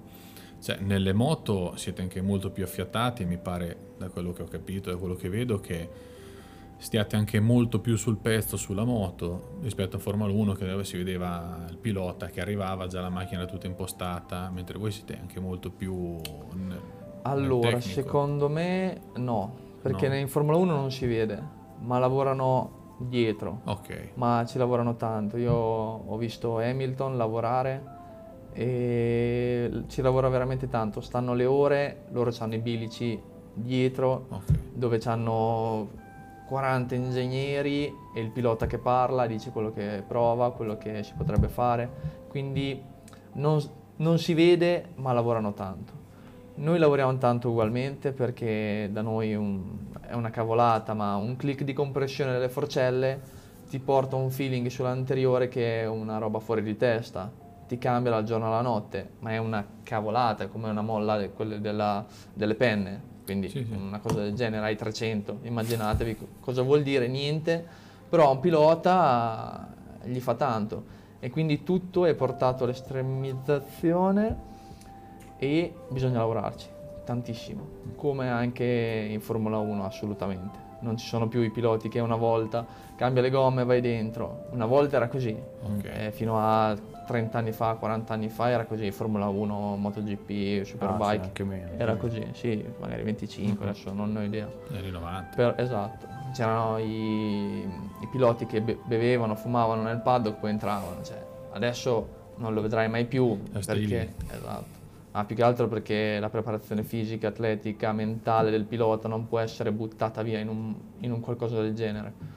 E adesso è tutto estremo, follemente estremo. quasi troppo Anche te con i, con i tuoi io vado dal meccanico una volta al editor. mese cambio le gomme una volta ogni tre mesi più di quello tendenzialmente non cambi i colori alla moto Gli adesivi, Gli adesivi, che li hai anche tolti. eh, li tolti, li metto, li Ho visto il video del babbo che oh, adesso il sì che prossimo, bello. Adesso è uno. Adesso è bella. Ah, adesso ho, è fatto la moto Adesso moda. è bella. Più bella del mondo non sa nessuno, solo io. Basta. Ah, questi sono i colori della super leggera. Bravo. Da- da- no, della super leggera, della Final Edition, della Fa- 1299. eh, è vero, la 1299, Ah, bellissimo, bella. Bellissimo. Bella davvero, sì. E quindi deve uscire il video. Uscire il video, sì, quindi... Nelle storie già si è visto molto. Sì, no, eh. su Instagram sì, perché comunque è un pubblico diverso. Su Instagram non, non tutti quelli che ti seguono su Instagram ti seguono su YouTube e viceversa. Diciamo che un 25% di quelli che ti seguono su YouTube ti seguono anche su Instagram, ma non è la stessa cosa, al contrario. Su YouTube c'è un pubblico molto diverso, c'è un pubblico di tutte le fasce di età. Io guardo le statistiche, uno pensa che magari sono tutti ragazzini che guardano, ma in realtà i ragazzini sono una parte piccola. La maggior parte va dai 30 ai 60 anni. È vero. Di gente che magari vuole comprare una moto e guarda quel video lì, o comunque guarda, le- guarda i video che YouTube ti spamma video a caso a volte, basta che tu guardi moto, ti fa vedere di tutto. E quindi considerando come adesso con gli smartphone e tutto, che YouTube c'è già, chiunque può andare a vedere avere la possibilità di vedere video miei e vai a vedere la moto che ti interessa a te e vai a vedere anche il video mio. Quindi diciamo che Instagram è un pochino più sele- a selezione. Se non vai a cercarmi è raro che ti venga fuori, come fai? Vai sui cerca, ti scappa fuori Cerchi. Ducati V2, non è che sì, ti viene fuori non vai a cercarla, capito? normale. Vai magari su, su Google piuttosto, quindi è, è un pochino diverso. Quindi dai, cerca anche di fare magari contenuti diversi, su, su Instagram l'ho, spammato prima, il fatto della moto nuova, su YouTube aspetto di fare il prodotto fatto bene, il video fatto bene, col Certo, drone e tutto quanto e poi lo farò vedere lì. Beh, per ora, perché quando avrai 2 milioni di No, follower... lì chiaramente poi cambierà la situazione. Secondo me è che a un milione andrebbe Ma bene. infatti giusto? guarda, mi lamenterei in quel caso. Dopo ti accontenti? Eh? Ti accontenti? Oh, ma anche 200.000, guarda. Non, non- non di meno, però, perché sennò dai. No, vabbè, quello siamo lì, un po' danno il bollino. lì ci dovresti arrivare. Comunque i video sono di qualità. Eh, vero, vero. magari. Eh, lì- Tanto di cappello, come si dice. No, infatti. Assolutamente. Hai nominato europeo e mondiale. E io immagino che un impegno per un europeo mondiale, anche a spostamenti, eccetera, Sì. non è possibile farlo con la vita che hai descritto prima, nella tua giornata Esatto. tipo. Com'era la tua giornata eh, quando facevi questo tipo di competizione? E non facevo niente, facevo il pilota. Facevo il pilota nel senso che, no, anzi, studiavo, diciamo che studiavo. Ho fatto due anni di università, eh, studiavo da casa la mattina, pomeriggio mi andavo, aiut- eh, mi andavo a allenare, e partivo poi il martedì barra mercoledì per andare al weekend di gara e tornavo il lunedì dopo. Ho fatto un anno anche che facevo il test due settimane prima di ogni gara, contate che sono 12 gare, sono 24 weekend fuori, più test, quindi è impossibile lavorare e prendere un impegno come europeo mondiale, assolutamente. Infatti ad oggi dico, siccome non penso che le moto siano il mio futuro, nel senso quello che mi dà da vivere, ho deciso di fare un campionato non meno, meno, eh, professionale, meno impegnativo a livello di date, a livello di costi, a livello di mm, gestione, diciamo, ma comunque molto impegnativo perché abbiamo atleti di, di livello mondiale, case come Ducati, Aprilia, BMW ufficiali, quindi che si impegnano a- in prima persona, quindi livello molto alto ma meno impegnativo a livello di tempo e quindi riesco a, a portare avanti il mio lavoro che sarà il mio futuro per tutta la vita. Certo. Mentre questo è un lavoro che porto avanti finché la mia passione mi permette di andare forte per essere competitivo. Anche perché si è visto che andando avanti con gli anni, comunque qualsiasi pilota tende a tenere un po' più chiuso, tende a spingere Certo. di meno, anche dopo un po' di infortuni grossi, dopo un po' un- cioè, arriva un po' di paura, non so cosa arriva. Eh, arriva la famiglia La forse, famiglia. molto spesso. Sì. ah, è nato. Eh, Sì, chiudo. esatto, esatto. chiudo. Ci sono tantissimi piloti che ad oggi, come vedi Dovizioso, Stoner, arrivano a un certo punto che dicono è troppo impegnativo, perché è uno sport veramente troppo impegnativo a livello mentale, fisico, perché non sei mai fermo, non hai mai tempo da dedicare alla famiglia, sei sempre sotto pressione, stanco mentalmente. E, e poi io lo dico per quello che ho fatto, non posso immaginare a livello MotoGP Mm. o, o qualcosa del genere perché deve essere dilaniante. Molto spesso arriva la famiglia, molto spesso arrivano dei dubbi o delle pressioni esterne che ti tendono a far andare più, più piano. Molto spesso la famiglia o i figli. sì. Tu invece puoi andare avanti a oltranza. Sì, io ho i limiti dell'autostra- della, della strada. Della strada. No, sì, Che- io che posso andare avanti oltranza, è un discorso che io- a cui ho pensato diverse volte, perché comunque dai e dai e dai, non lo so fino a che età puoi andare avanti e fare quello che faccio io, nel senso ancora una decina d'anni secondo me senza problemi. Però poi a 40 anni non è che fai video su YouTube, oddio, perlomeno per come adesso magari mh, video di quarantenni, cinquantenni li trovi, però sono tutti giornalisti o comunque tester per case o testate giornalistiche, non c'è nessuno, perché comunque è anche una cosa nuova, quindi anche gli youtuber più grandi come Nasca, di cui parlava lui prima, hai sui 30-35 anni, quindi diciamo che ancora la figura dello youtuber anziano non è che ci sia, cioè anziano insomma, sui 40, una cosa del genere, Maturo. non è che sia ancora ben definita. Io non lo so, comunque- finché continuo a crescere, a divertirmi, a starci dentro con quello che riesco a fare, continuerò. Poi non si sa mai come. Beh, comunque si se cresci e ti crei un'immagine No, no, nell'ambito dei infatti- motori è importante. Esatto, eh. esatto, poi magari po- posso cambiare radicalmente, però magari rimanendo sempre in questo ambito, Esatto. apprendo qualcosa oppure andando a lavorare Diventi per tester qualcuno, o esatto, qualcosa del qualcosa del genere, genere, certo. non si sa Importante. mai. Per ora non ho obiettivi o cose del genere, diciamo che Cavalchi l'onda. cavalco l'onda, esatto. L'importante è che intanto te la godi. Sì, sì, quella cosa Che più ti importante, piaccia, sì, sì, poi- perché se perdi la passione poi dopo perdere tutto il tempo che perdo io dietro quello che faccio è un attimo smettere veramente, sì, sì.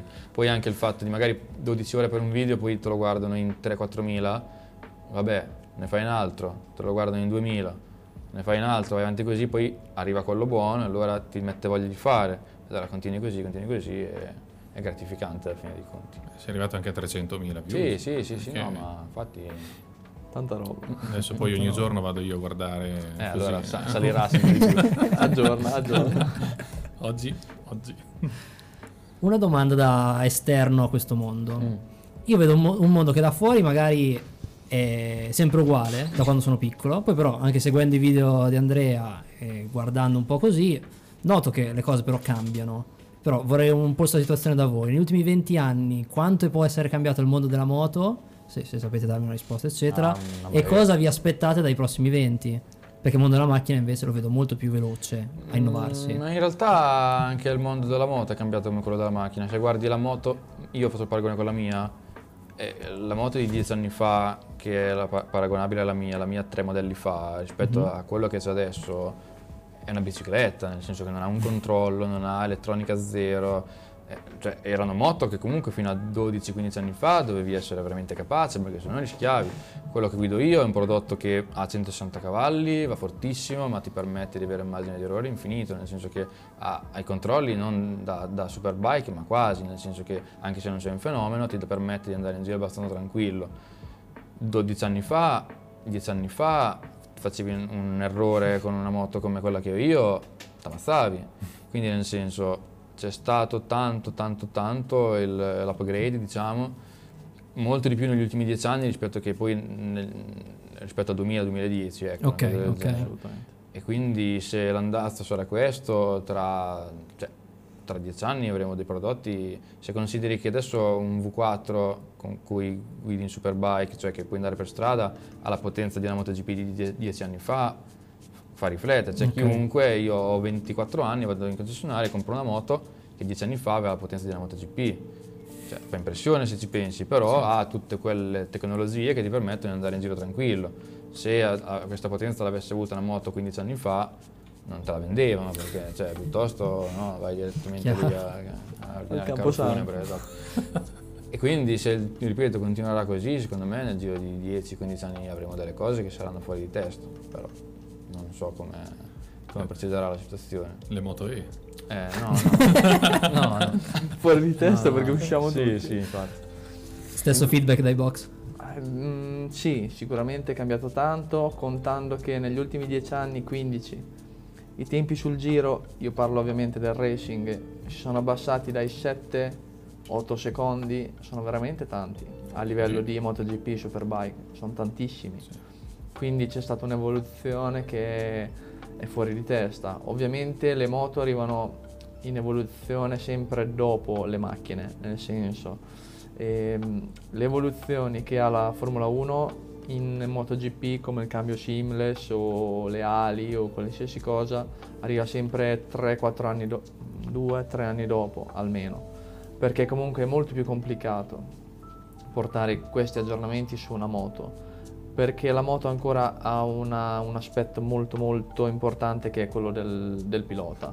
Mentre nelle macchine sì è molto importante però la macchina fa, fa la differenza. Sì, ad esatto. esempio è Russell quando ha fatto la gara con la Mercedes che era primo eh, invece le- tutte le gare stava ultimo, quello è un esempio fondamentale. Invece nella- nelle moto un pilota forte con una, mo- con una moto non così performante qualche gara potrebbe fare molto bene, mentre un pilota scarso con una buona moto non va avanti. Quindi secondo me c'è stato un upgrade, un upgrade veramente veramente tanto grosso e nei prossimi anni non ci sarà quello che c'è stato negli ultimi 15 anni, ovvero abbassare i tempi di 8 secondi. Però ci sarà dei begli step in avanti, soprattutto secondo me per la sicurezza. Perché come ho detto prima, le nostre moto adesso per- per- soltanto per accenderle bisogna avere un, un ingegnere elettronico dietro perché sennò non entri neanche in pista. Proprio non, non l'accendi la moto, il V4 Superbike, la moto non si accende, ce l'ha un mio amico, comprata, eh, 200.000 euro di moto, eh, vai in, vai in pista, devi avere un altro col computer che te l'accende. Sembra una follia, però è così. Una volta col calcio l'accendevi, Sì, no? sì, sì, esatto. Poi anche a livello di sicurezza bisognerebbe ammodernare tutti i circuiti a seconda delle velocità che raggiungono le moto adesso, perché rispetto a 15 anni fa ancora ci sono certi circuiti che sono molto simili a come erano una volta e anche dal punto di vista loro penso che sia... Sì, ci sono molti circuiti un po' Insomma, pericolosi. Eh, capito? C'è lo è- spazio proprio per... Eh, esatto, raggiungi delle velocità che non ti fanno girare in sicurezza, quindi... Infatti molti li aggiornano, li chiudono, eh, cambiano delle curve, cambiano il senso, tipo a Misano è stato cambiato il senso parecchi anni fa ormai, però comunque hanno capito che da non c'erano più vie di fuga in un certo senso, hanno cambiato il senso di, di marcia e hanno trovato dei miglioramenti, più vie di fuga, perché comunque una moto che ad esempio al Mugello come la nostra ti arriva ai 300 330 km h una moto GP che arriva ai 350 se non si ferma per caso c'hai un problema ne fa di strada eh, prima che, che si fermi. La ghiaia che vuoi ma ne fa di strada. E per la sicurezza dei piloti dei marshal che ci soccorrono sempre bisogna stare sempre attenti aggiornare tutto sicuramente fanno un ottimo lavoro le autorità competenti perché mm, ci sono sempre meno casi di incidenti gravi diciamo quindi ottimo lavoro su questo non si può discutere Assolutamente. Prossimo passo Mario Kart, vi lanciate le robe, esatto. fate i mani. Ci starebbe però, eh? La capito? puzza di banana così. Tipo Eh, un mai dire bantai misto alle moto. Qualcuno che diventa gigante. Puoi mettere, che bello.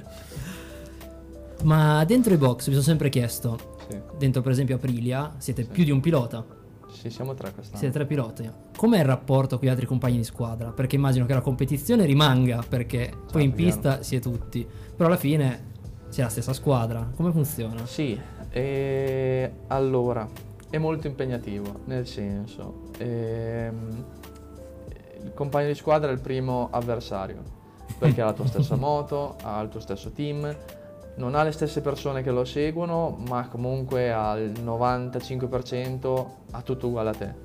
Poi sta a te sviluppare la moto, metterla per il tuo stile di guida, assettarla e tutto il resto.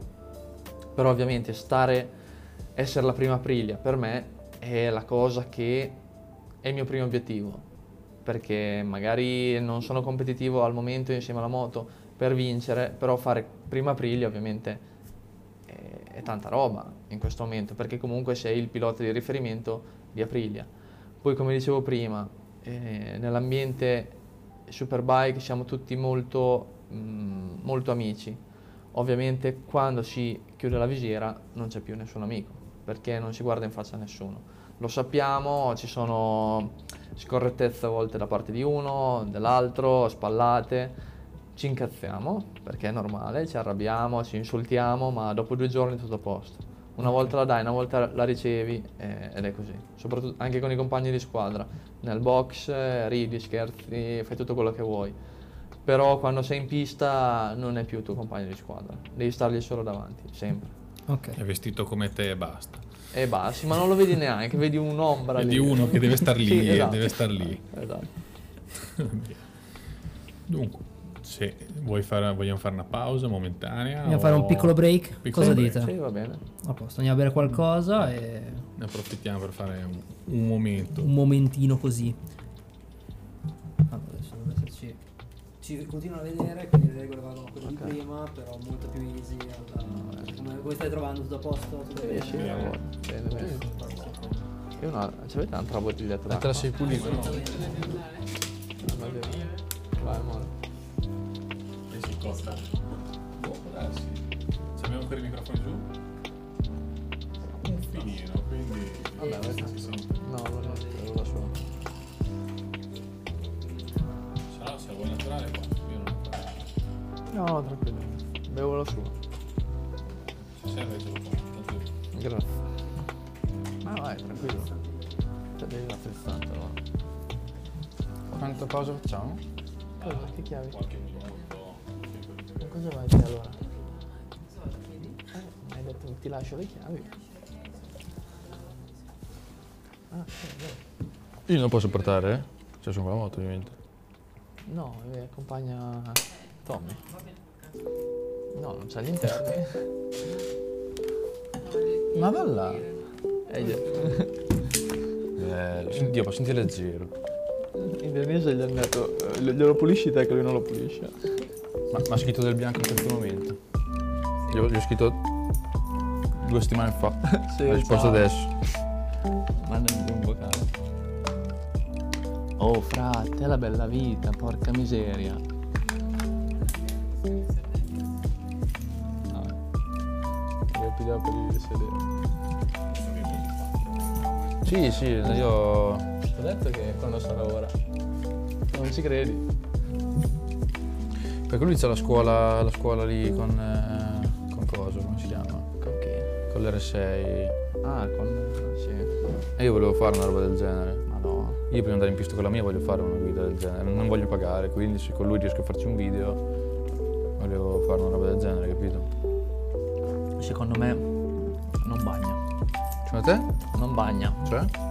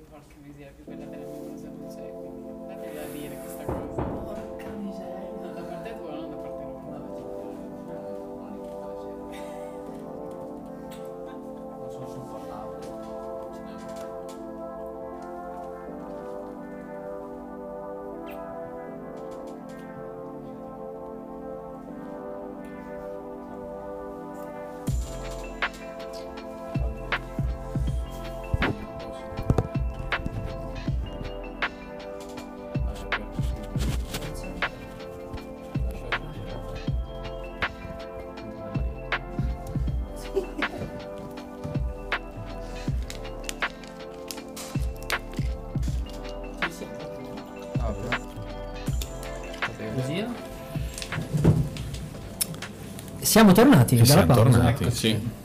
Eccoci qua. Dunque, Allora. io avevo un, avevo un dubbio, una domanda. Vai. Moto che consigliate per partire? Uno che si deve comprare una moto all'inizio, le vostre preferite, quelle che... È vero che tu ci hai fatto dei video, eh? Ma in generale... Non Forse so- ti, ti so rispondere meglio io di lui che... Non, non comprate una moto per strada, non la comprate. Quindi è solo bruttissimo. pista. I Non piloti, la i piloti sono di questa È idea, sono pericoloso. veramente pochi piloti con la patente, tutte le volte che lo dico la gente dice no, eh", perché effettivamente Io l'ho presa due settimane fa. Cioè io l'ho fatta un po' di anni fa, io la patente a tre. Io l'ho presa due settimane hanno fa. completamente tutta l'idea diversa di staccata, di accelerazione, non concepiscono l'idea che ti potrebbe essere un gatto, una signora o quel che è, quindi è veramente completamente diverso l'idea di andare in pista, di andare... Infatti tutti quelli che mi dicono ma te in pista sei mai stato? Io in realtà in pista ancora non sono mai stato, perché prima di andare con la mia volevo fare appunto un corso, ne parlavo prima con lui, perché devi cambiare completamente modalità di, di pensiero. E comunque dipende da quanti anni hai, dalla tua altezza, dai tuoi gusti. Quello con cui ho iniziato io l'anno scorso, cioè una moto carenata che comunque però ha i manubri alti, perché vi assicuro che è una super sportiva come quella che ho io, Senza quella che vedo in, in pista per andare in strada, è tremendo. Io non so come fate. È veramente tostissima. Poi io che la uso tutti i giorni, anche per andare al mare o fare le cose, è- cioè, perché c'è chi ti Ducati allora chiudi un occhio, però è una, è una sofferenza che non potete capire. Quindi sì, dipende se prediligi l'estetica o il, eh, il feeling di guida, ci sono un sacco, di, un sacco di cose da poter consigliare. Io ero partito l'anno scorso con una Honda CBR 500 che è carenata ma non ha i semimanubri bassi, quindi stai comunque abbastanza in alto ed è un compromesso molto buono, ci sono certe moto del genere e secondo me è un compromesso veramente, veramente buono. Poi chiaramente ti stanchi magari di una potenza che è limitata a quei 50-60 cavalli, poi dopo di conseguenza... Ma il bello della moto è che magari ne compri una come ho fatto io l'anno scorso, due anni fa, nel momento in cui la vendi, ci, ci fai magari un anno, un anno e mezzo, la vendi, si svaluta neanche troppo, la compri nuova, te la valutano tanto, fai, fai la stessa cosa per un sacco di tempo e quindi hai la possibilità di cambiarne tante, scegliere un po' qual è il tuo ambito. Poi io ho avuto la possibilità di provarne boh, 60, 80 nel giro di quest'anno, questi due anni, quindi mi sono fatto un'idea tremenda su quello che può essere. Ah, io due anni e mezzo fa non ho provato una moto, mai provato una moto. Eh, Riguardavo l'altro giorno, ho fatto due conti e ne ho provate 70, 72. Ma ci fa impressione pensare. Cioè, sei partito da 0 a da 100. zero, completamente da zero. E quindi mi sono fatto l'idea su cosa può essere, poi anche avere canali YouTube, non posso andare in giro con un Motar 125, chi è che ti, chi è che ti segue? Nel senso, ovviamente. È un'immagine da difendere. Eh, dai, una moto, una moto carina, seria, poi non basta quella, se hai un V4 ma poi non, eh, non sai interagire, non sei divertente, non eh, porti contenuti interessanti, è inutile che c'hai un V4. Io cerco di eh, conciliare le due cose, di essere divertente, comunque dai, fare un prodotto diverso magari da quelli che vedi sugli altri. Poi anche il fatto di essere uno dei pochi qua in zona, di youtuber che fanno quello che faccio io, qua in zona non c'è nessuno. Devi trovare qualcuno a Roma, a Bologna, a Milano, dopo su al nord ce ne sono parecchi, ma qua in zona non c'è veramente nessuno. Quindi anche per tutti quelli che vanno dal Molise alla Toscana a vedere bene o male le zone che conoscono, è un, incentivo a guardare i video che faccio, perché comunque molti mi scrivono, ah, quel di Riccione, Rimini, così, ah, mi piace vedere i tuoi video perché mm, vedo la strada che faccio io per andare a casa, oppure vedo la mia casa, ogni tanto ti passi davanti. Bello. Divertente sta cosa. Sì, si vedono delle zone. Io dico la verità. Scusate. Mm. Ho comprato la moto due settimane, ho preso la patente un mese fa, diciamo, dai. La 4, la A3. A3. A3. A o A3, poi c'è la 2 che fino a 50 cavalli. Non lo so, ho preso quella che posso Tanta guidare tutto a 24 anni, Sì, insomma. tre. Ho fatto le guide, una cosa e un'altra, va bene. Ho detto compro la moto, dai, eh, un pilota compro la moto. Che moto compro? Super sportiva, manco a pensarci perché ho detto mi, mi- catapulto, Sì, io arrivo in Germania, ecco. Lasciamo perdere, perché dopo c'hai l'occhio per fare i 300, fai i 200, manco te ne accorgi e ti mm, finisci Sì. da qualche parte. Allora ho detto compro una moto che non va. Adesso ho comprato uno Street Fighter, quindi un Ducati ovviamente perché ho detto devo comprarla per strada, faccio il figo Giusto? e compro un Ducati. Tutti mi hanno detto, eh ma non va niente, controllo. non va niente. Va là che va anche Ah, là non va No, niente. l'848 Ah, ho capito, ma cioè, Però i suoi c- 120, 112 cavalli c'ha. 160. 160, 848. Guarda che va. Tirata Sei bene fa. eh, Allora, tipo, in quarta. Quindi, immagino, immagino. Quindi ho comprato la moto, ma c'è uno Street Fighter in vendita perché la venderò. Davvero? Sei sta casa? No, non, non è per me. Non meglio, è... meglio uno scooter Allora, è bellissimo essere motociclista in strada perché tutti ti salutano. Ti salutano tutti, è bella sta ti- cosa. Io non lo sapevo, sai? Io andavo in giro- gli dicevano così, dicevo, Esatto. che cazzo vuoi? Invece ho scoperto che c'è il Che saluto ti tra salutano tutti, ma vado al mare, salu- sta- così veramente guido con una mano. Sì, sì, sì, sì, tutti andiamo in moto, tutti ci salutano e se non saluti mi, ti Sei guardano stronzo, male. sì, sì, eh. è vero, è vero. Cioè ti guardano male sei marchiato a vita. Sì, sì, sì. Quindi non puoi. Adesso non la posso guidare. L'ho presa due se- quant'è? un mese fa. Due settimane l'ho usata, ci avrò fatto 50 km. Mi sono fatto male, non la posso più usare. Ma ragazzi, subito.it. Fashion Fruit Sì, è diventata anche ah, questa, se volete una No, moto. ancora no, dico la verità, dai, ancora un po' la uso. Io considerando il, co- il- il coronavirus in questo anno, in cui le limitazioni sono state veramente parecchie, ho fatto 15.000 km E con la Ducati e ne ho fatti 20.000 con la CBR in un anno sempre. Sì. Questo vuol dire che la uso veramente come se fosse uno scooter. Quindi ormai ci ho fatto l'abitudine, ma anche comprare una moto come quella che ho io, dal mio punto di vista, io non essendo altissimo, non è che tocco male per terra, però siamo un pochino al limite. Quando vai nessun problema.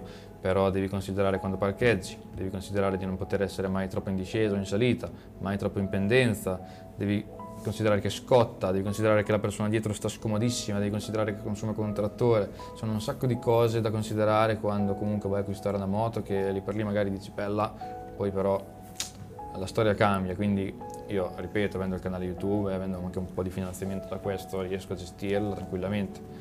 Però diciamo che tutti quelli che mi scrivono, ah ma la V2 eh, va bene come in prima moto, faccio sì, ma vedi te, perché non è, Ecco, che... è- costosa eh, una moto, ma dai, sì, è ma è scomoda, è... mm, un conto magari nei due, nei due o tre, c'è quella da us- usare per strada normalmente, una naked comoda, tranquilla, e poi la super sportiva per andare in pista, farsi il passo la domenica, e quello è un altro discorso. Fare come faccio io, che uso praticamente solo quella per fare tutto, insomma, a diventare tosta. eh, tostino, sì. Devi ibridare le cose praticamente. Sì, Un po' da godere, un po' di sicurezza. eh, esatto, devi, devi stare un po' lì al limite, poi io adesso ho 20 anni, 25 anni, no? quindi ancora dai, se non la, prende- se non la prendevo adesso non la prendevo più, quindi nel senso magari tra 10 anni divento un jazzista come mio babbo. Ma infatti anche io l'ho presa soltanto per fare il figo e andare al mare. Mhm. Ammetto. Eh. Finita la stagione estiva. Esatto. Ho detto, l'amorosa, quale vuoi? Quale ti piace? Questa, questa e questa. Quale ti piace? Questa no. Questa no, questa no. Ok, prendo quella che mi piace a me. ti piace questa? Ma sì, dai, mi piace, va bene. È rossa. Eh, guarda che è un po' scomoda, mi hanno detto. Ma che cos'è un Ducati? Va bene, va bene, prendi, ma guarda che stai scomoda. No, no, prendi, prendi. Due volte l'ho usata. No, no, mi fa- sto scomoda, non viene più. Posto.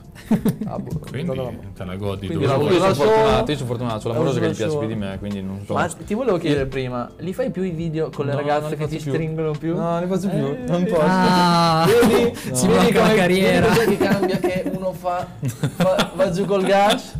Eccola, non posso e più qui- farne, ne avevo due o tre pronti, non posso metterli. Ma davvero? No, dai, così no. Vabbè, almeno con i due tre Facciamo un prove. appello, facciamo un appello alla sua amorosa, bisogna video. farli fare. Non, non è Eh, lo so, però dai. Allora, il problema è che si aggra- aggrappa. C'è un sacco di contatto fisico nella- sulla mia moto, per stare, devi stare aggrappato e capite che non è una cosa molto accettabile. Ma lo capisco, anzi, sono Io stato non io riesco a portare nessuno in pista dietro così.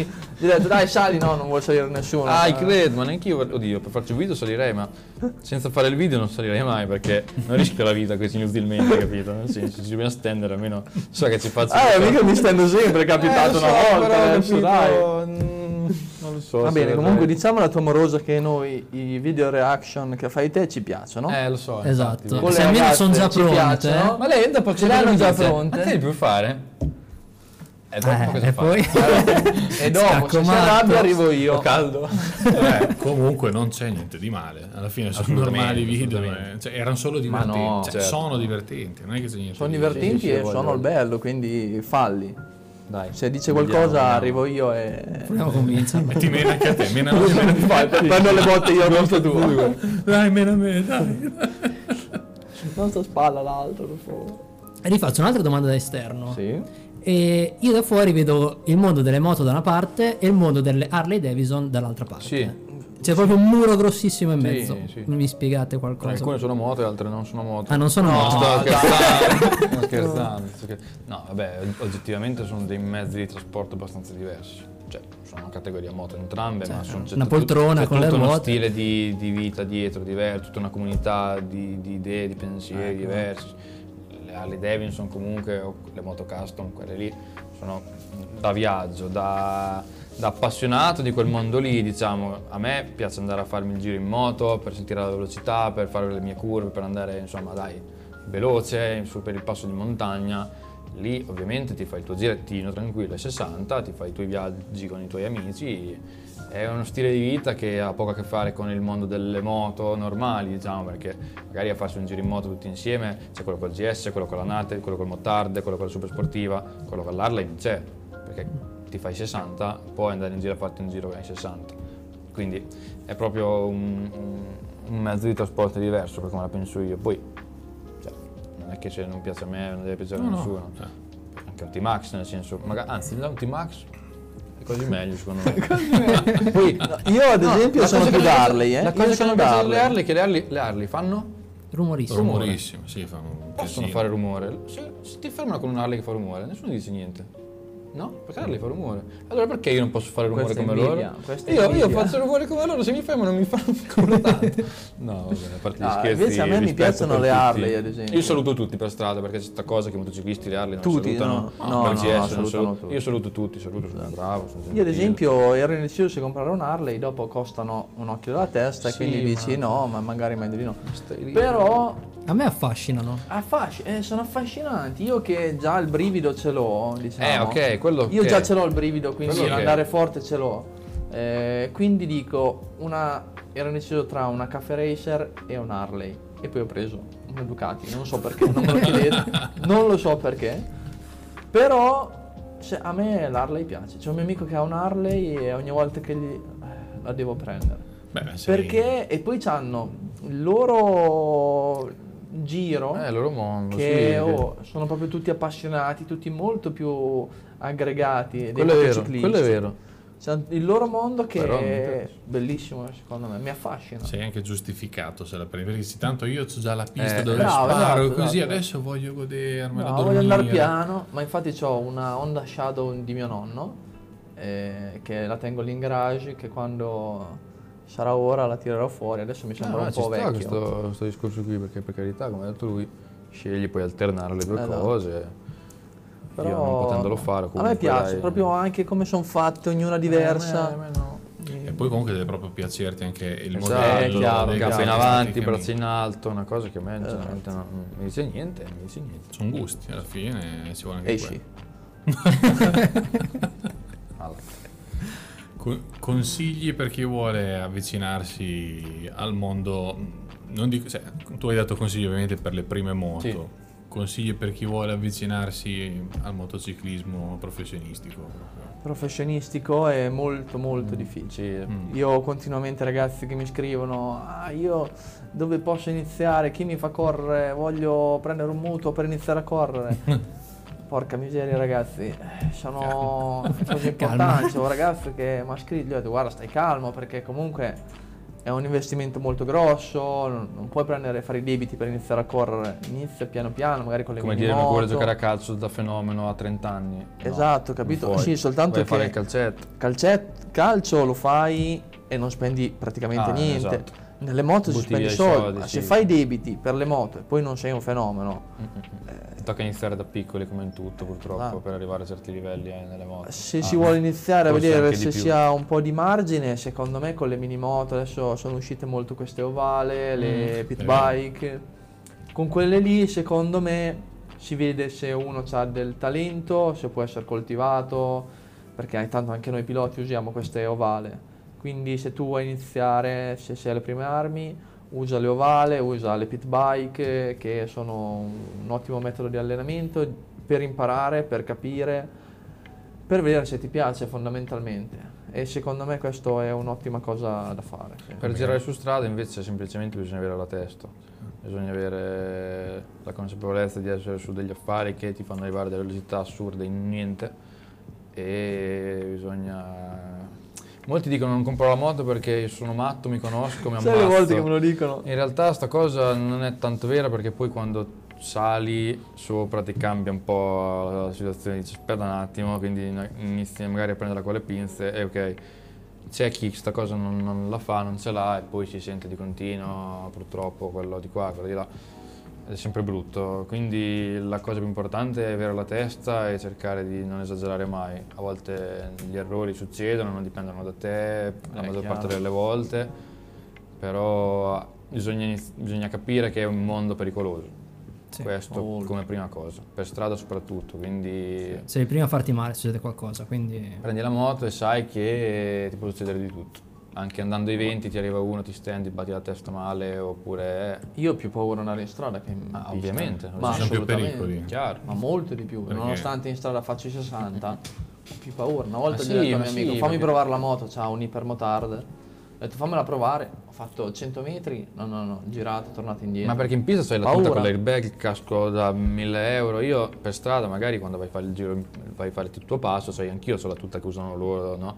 Serie e tutto quanto, ma quando vai al mare, quando vai a farti la tua panoramica, magari sì, c'hai la maglietta a maniche lunghe, calzoni lunghi, ma se fai un incidente con quella roba lì, Ciao. ciao. Ciao Minghe. Eh, anche se fai 60 o se fai 100, che magari sono nei limiti, quello che fanno loro, magari fanno un incidente a 260, si stendono lì al curvo a Misano, scivolano, rotolano, magari si rompono una spalla nella peggiore dei casi, però finisce lì, per strada Ti è finisci. la quarta volta che lo dico in questo video, t'ammazzi.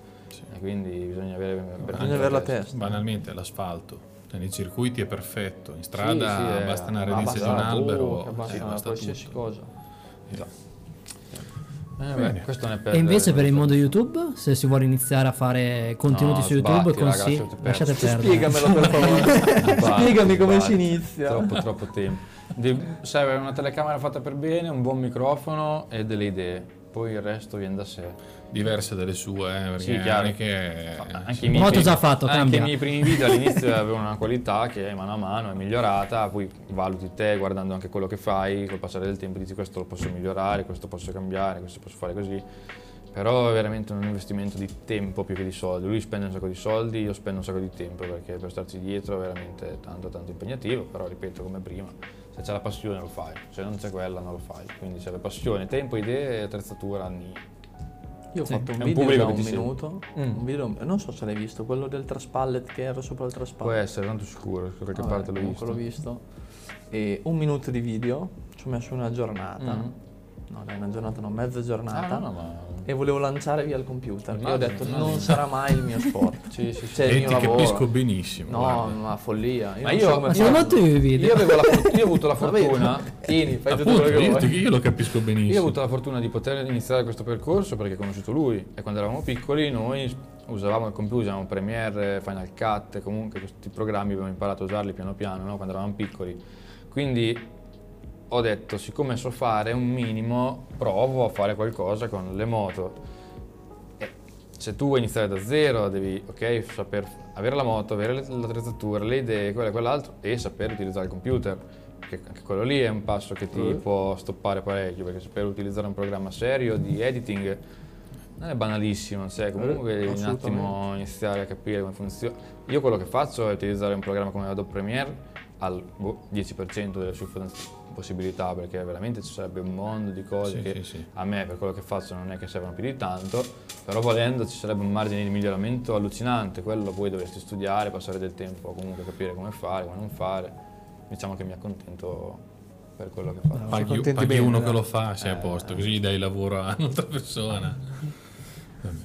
E se dovete investire qualcosa, io mi sento di consigliare prima i microfoni che le grandi telecamere, Sì, perché sì, sì, sì. l'audio è molto più L'audio la importante di quello più che si pensa. Io guardo i video di certe testate giornalistiche su YouTube Che non si sente che hanno- bene. sono imbarazzanti gli on board, delle robe che dici ma scusa, ma c'è, ma c'è un giornale seguito da milioni di persone, ti fai dei video imbarazzanti, poi sono, c'è un youtuber di 16 anni o io, comunque se te guardi un video l'audio è perfetto, cioè è fatto veramente bene. Gli urli si sentivano dire. Io- le, prime, le prime volte per montarli mi sono, sono rincitrullito per certe volte. con ma poi voi vedete un video di 10 minuti in cui sono tre ragazze di- che urlano in due minuti e mezzo, ma il video è durato due ore, un'ora. Quanti urli ho cancellato che non avete sentito voi? Io e basta li ho sentiti. Imprecazioni. ma- Ho sentito cose Ho che dovuto scegliere quale urlo più intenso era, quindi ascoltarlo mille volte è stato veramente... Voglio questo, questo. impegnativo. Sì, è così, data, quindi Eh, ci credo. È un è lavoro. stato impegnativo anche quello. Allora io direi di liberare i nostri ospiti. Andiamo a fare un giro in moto, andiamo. L'ultima cosa, avete il vostro ultimo spazio, ci siamo scordati di andare su qualche tema, di dire qualcosa, usatelo adesso, se dovete farvi un Ma io dico di semplicemente di andare sul link qui sotto, iscrivervi al canale, attivare la campanella per rimanere sempre aggiornati e rivedere il prossimo video. Punto esclamativo ospiti per raggiungere il suo canale. Questo dico sempre. E anche il Esatto. profilo Instagram di Alex, così rimaniamo in contatto anche con te. In descrizione su YouTube poi rimarrà tutto perché tanto questo video se non siete riusciti a vederlo in diretta lo potrete vedere su YouTube nel canale della Torre TV e vedrete poi in descrizione anche tutti i link eh, dei nostri ospiti. Ricordiamo che ci stiamo attrezzando per passare anche a Spotify, per essere Sì. più comodo, perché su YouTube i video lunghi sono Sono usati come podcast ma non funziona sì, bene, adesso sì. passiamo anche di là, non c'è problema. Siamo Spotify così vi accompagneremo anche mentre dormite se volete, proprio di continuo. Cioè pro- proprio fisicamente, voi Mm. ci, ci scrivete in qualche modo e noi veniamo a parlarvi mentre sulle coperte, Sì. e, e parliamo mentre dormo. versione premium. Quella sì. Solo per i subscriber. Only quelli. fans. OnlyFans, anche OnlyFans. se vogliono vederci mezzi nudi a parlare, però. Eh, meglio di no, però lì- Sempre a parlare. Fine- oh, in ogni puntata viene fuori OnlyFans, questa cosa è grave, Eh, eh? sarà ora, sarà ora di, invita- sarà ora So di invitare. for- forse c'è un interesse da parte di tutti, visto che siamo tutti uomini. eh, sarà Sì. ora di invitare ospiti a tema. Riae, ciao, Bini, prossimo giro. Prossimo, prossimo. Adesso prima mm, abbiamo portato loro che mi interessavano un po' di più. Ciao Ria. Riae. È stato un piacere anche per noi, penso, no? Veramente bello, sì, ci siamo divertiti. Magari più avanti ci facciamo un'altra chiacchierata volendo. Assolutamente. Ah, Quando Abbiamo in mente arriva 100.000, dai. di tornare Alla sui vari grande, temi, quindi mesi. Io vengo Fra due anche tre- Noi veniamo anche in giro in moto. Ah, se sì, sì, vuoi. sì, io, volendo, io ho la patente A, non ho mai guidato. Ho guidato una volta una moto, quindi Io faccio cagare. lascerei. Faccio provare la mia. Come ti faccio provare Io la sua? mia la faccio provare a tutti. Sì, faccio in un Basta che parcheggio prima avanti dove abiti, e il indietro. tuo codice fiscale. e i tre numeri dietro la carta. grazie. esatto. Eh, non c'è problema. Ma te fai provare la moto a tutti di qua di là? Sì. Basta che Eh sì, ripagano. me caso. ne frega, nel senso, cioè, so dove abiti? No. No, ma non c'è problema. Io se la provo faccio quei 5 metri in un parcheggio. Piano Spingendo piano. coi piedi. e- Magari che è quasi peggio così, eh, che andare Perché sei più forte. instabile. Eh, eh, ma metti. Eh, Fai il pinguino. va. Va bene. Va bene, Ma grazie grazie allora per essere stati qui. Grazie Grazie, a a chi ci ha seguito, grazie a chi ci guarderà su YouTube. Ringraziamo la Torre che ci ospita qua nella, loro- nella radio e sui loro social, perché siamo sul canale YouTube e il canale Twitch della Torre. E niente, direi che abbiamo detto tutto. come al Grazie a loro, grazie. Grazie mille ancora e a A presto. tutti. E ci vediamo alla prossima. Ciao. Ciao. Alla prossima. Ciao.